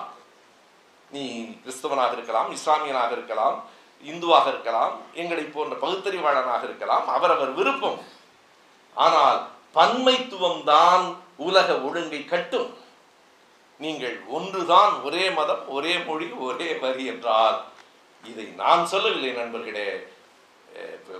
ஈழ இலங்கையினுடைய நாடாளுமன்றத்தில் ஆயிரத்தி தொள்ளாயிரத்தி ஐம்பத்தி மூன்றில் டி சில்வா என்கிற ஒரு கம்யூனிஸ்ட் கட்சி உறுப்பினர் பேசினார். இனிமேல் ஒன்லி சிங்களா ஆக்ட் என்பதை அவர்கள் முன்மொழிந்த போது அவர் சொன்னார் பிறகு டி செல்வா மாறி போனார். அது வேறு வரலாறு. நாடாளுமன்றத்திலே சொன்னார் நீங்கள் ஒரு நாடு இரு மொழி என்று இருப்பதுதான் சரி. இந்த தேசத்தின் விடுதலையை சிங்களர்களாகிய நாம் மட்டுமல்ல தமிழர்களும் சேர்ந்துதான் போராடி பெற்றிருக்கிறோம். ஒரு நாடு இரண்டு மொழி என்பதுதான் சரி என்றார். இல்லை இல்லை ஒரே மொழி என்று சொன்னால் ஒரு மொழி இரண்டு நாடு ஆகிவிடும் பரவாயில்லையா என்று கேட்டார். இதை கேட்டது டி செல்வா ஐம்பத்தி மூன்று இலங்கை நாடாளுமன்றத்தில். எனவே அதுதான் இந்த ஏட்டினுடைய இந்த புத்தகத்தினுடைய மையம். நாம் எதை நோக்கி அடுத்து நடத்தி செல்ல வேண்டும்? இந்தியா என்கிற ஒரு கூட்டாட்சி. அதுவும் மக்களவையில் இருப்பதைப் போலவே மாநிலங்களவையிலும் ஏன் மக்கள் தொகையின் அடிப்படையில் உறுப்பினர்கள் வேண்டும் என்கிற கேள்வி இருக்கிறது? மிக முதன்மையானது. மக்களவையில் பார்லிமெண்ட் என்று சொல்லுகிறோமே அது அண்ணாதான் வீராச்சார இடஒதுக்கீட்டிலிருந்து இந்த ஹவுஸ் ஆஃப் நேஷன்ஸ் என்கிற வரைக்கும். இந்த ஹவுஸ் ஆஃப் நேஷன்ஸ் என்பது நாம் உள்வாங்கிக் கொள்ள வேண்டிய ஒரு முக்கியமான அரசியல் செய்தி. என்ன சொல்லுகிறார் அண்ணா என்றால் மக்களவையில் அது மக்களவை. மக்கள் தொகையின் அடிப்படையில் இருப்பது சரி. உத்தரப்பிரதேசத்துக்கு எண்பது தமிழ்நாட்டுக்கு நாற்பது இன்னொரு இடத்துக்கு அசாமுக்கு இப்படி இருப்பது சரி. ஆனால் மாநிலங்களவை என்பது நீங்கள் எண்ணி பாருங்கள் அந்த சொல்லே. ராஜ்யசபா. மாநிலங்களவை என்பது மாநிலங்களுக்கான பிரதிநிதித்துவத்தை கொடுக்கக்கூடியதை தவிர மக்களுக்கான. மக்களவையில் மக்கள் தொகையின் எண்ணிக்கையில் உறுப்பினர்கள் இருக்கட்டும். மாநிலங்களவையில் எல்லா மாநிலங்களுக்கும் சமமான உத்தரப்பிரதேசத்துக்கும் ஏழு பேர் அசாமுக்கும் ஏழு பேர் தமிழ்நாட்டுக்கும் ஏழு பேர் பஞ்சாபுக்கும் ஏழு பேர் என்று சொன்னால் தானே ஒரு மாநிலத்துக்கு எதிரான எந்த தீர்மானமும் நிறைவேறாமல் போகும். வெறும் மக்கள் தொகை கணக்கின் அடிப்படையிலேயே செய்தால் எப்படி என்று கேட்டது? எங்கே இருந்து அண்ணா கேட்டார்? சோவியத்திலே. லெனின் அதை செய்தார். சோவியத்திலே ஹவுஸ் ஆஃப் நேஷன்ஸ் என்பது தேசிய இனங்களுக்கான உரிமை தந்த இடம். எனவே அத்தனை தூரம் அடுத்து நாம் இந்தியாவை நகர்த்தி செல்லுகிற பாதையையும் நமக்கு அண்ணாதான் காட்டினார். தென்னிந்திய நாடுகளுக்குள் ஒரு நெருக்கம் இருப்பது நல்லதென்றால் அவர் ரெண்டாயிரத்தி பத்தொன்பது தேர்தலுக்காகவா சொன்னார். ஆனால் இப்போது அப்படித்தான் தோன்றுகிறது. தென்னிந்தியாவில் நெருக்கம் இருப்பது நல்லதுதானே நண்பர்களே? கொஞ்சம் வங்கத்தையும் மராத்தியத்தையும் சேர்த்துக் கொண்டாலும் நல்லதுதான். யாரை வேண்டுமானாலும் சேர்த்துக் கொள்ளலாம். யார் வரக்கூடாது என்பதில் கவனமாக இருக்க வேண்டும். நாங்கள் பிரதமராக வர வேண்டும் என்பதை விட யார் பிரதமராக வரக்கூடாது என்பதுதான் எங்கள் விருப்பம் என்று சொன்னதற்காக ராகுல் காந்திக்கு நாங்கள் ஒரு பாராட்டை தெரிவிக்கிறோம்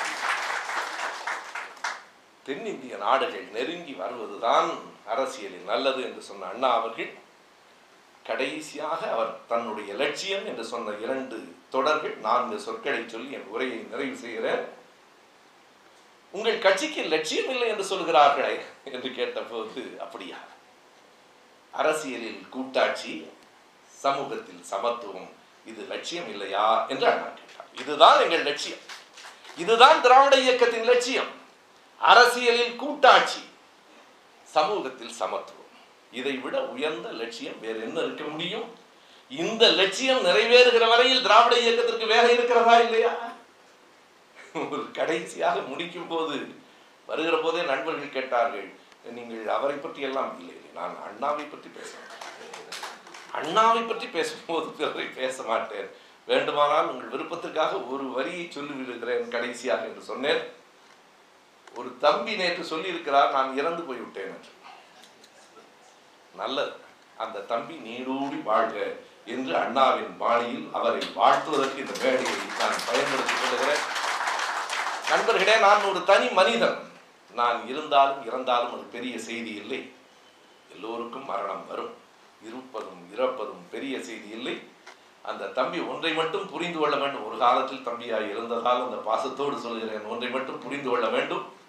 சுபவி இருக்கலாம் இறங்கும் போகலாம். திராவிட இயக்கம் இந்த மண்ணில் இருக்கும் ஒரு நாடும் இறக்காது நண்பர்களே வாழும் வரை இந்த மண்ணில் நான் உயிரோடு வாழும் வரை திராவிட இயக்க கொள்கைகளுக்காக வாழ்வேன். நன்றி வணக்கம்.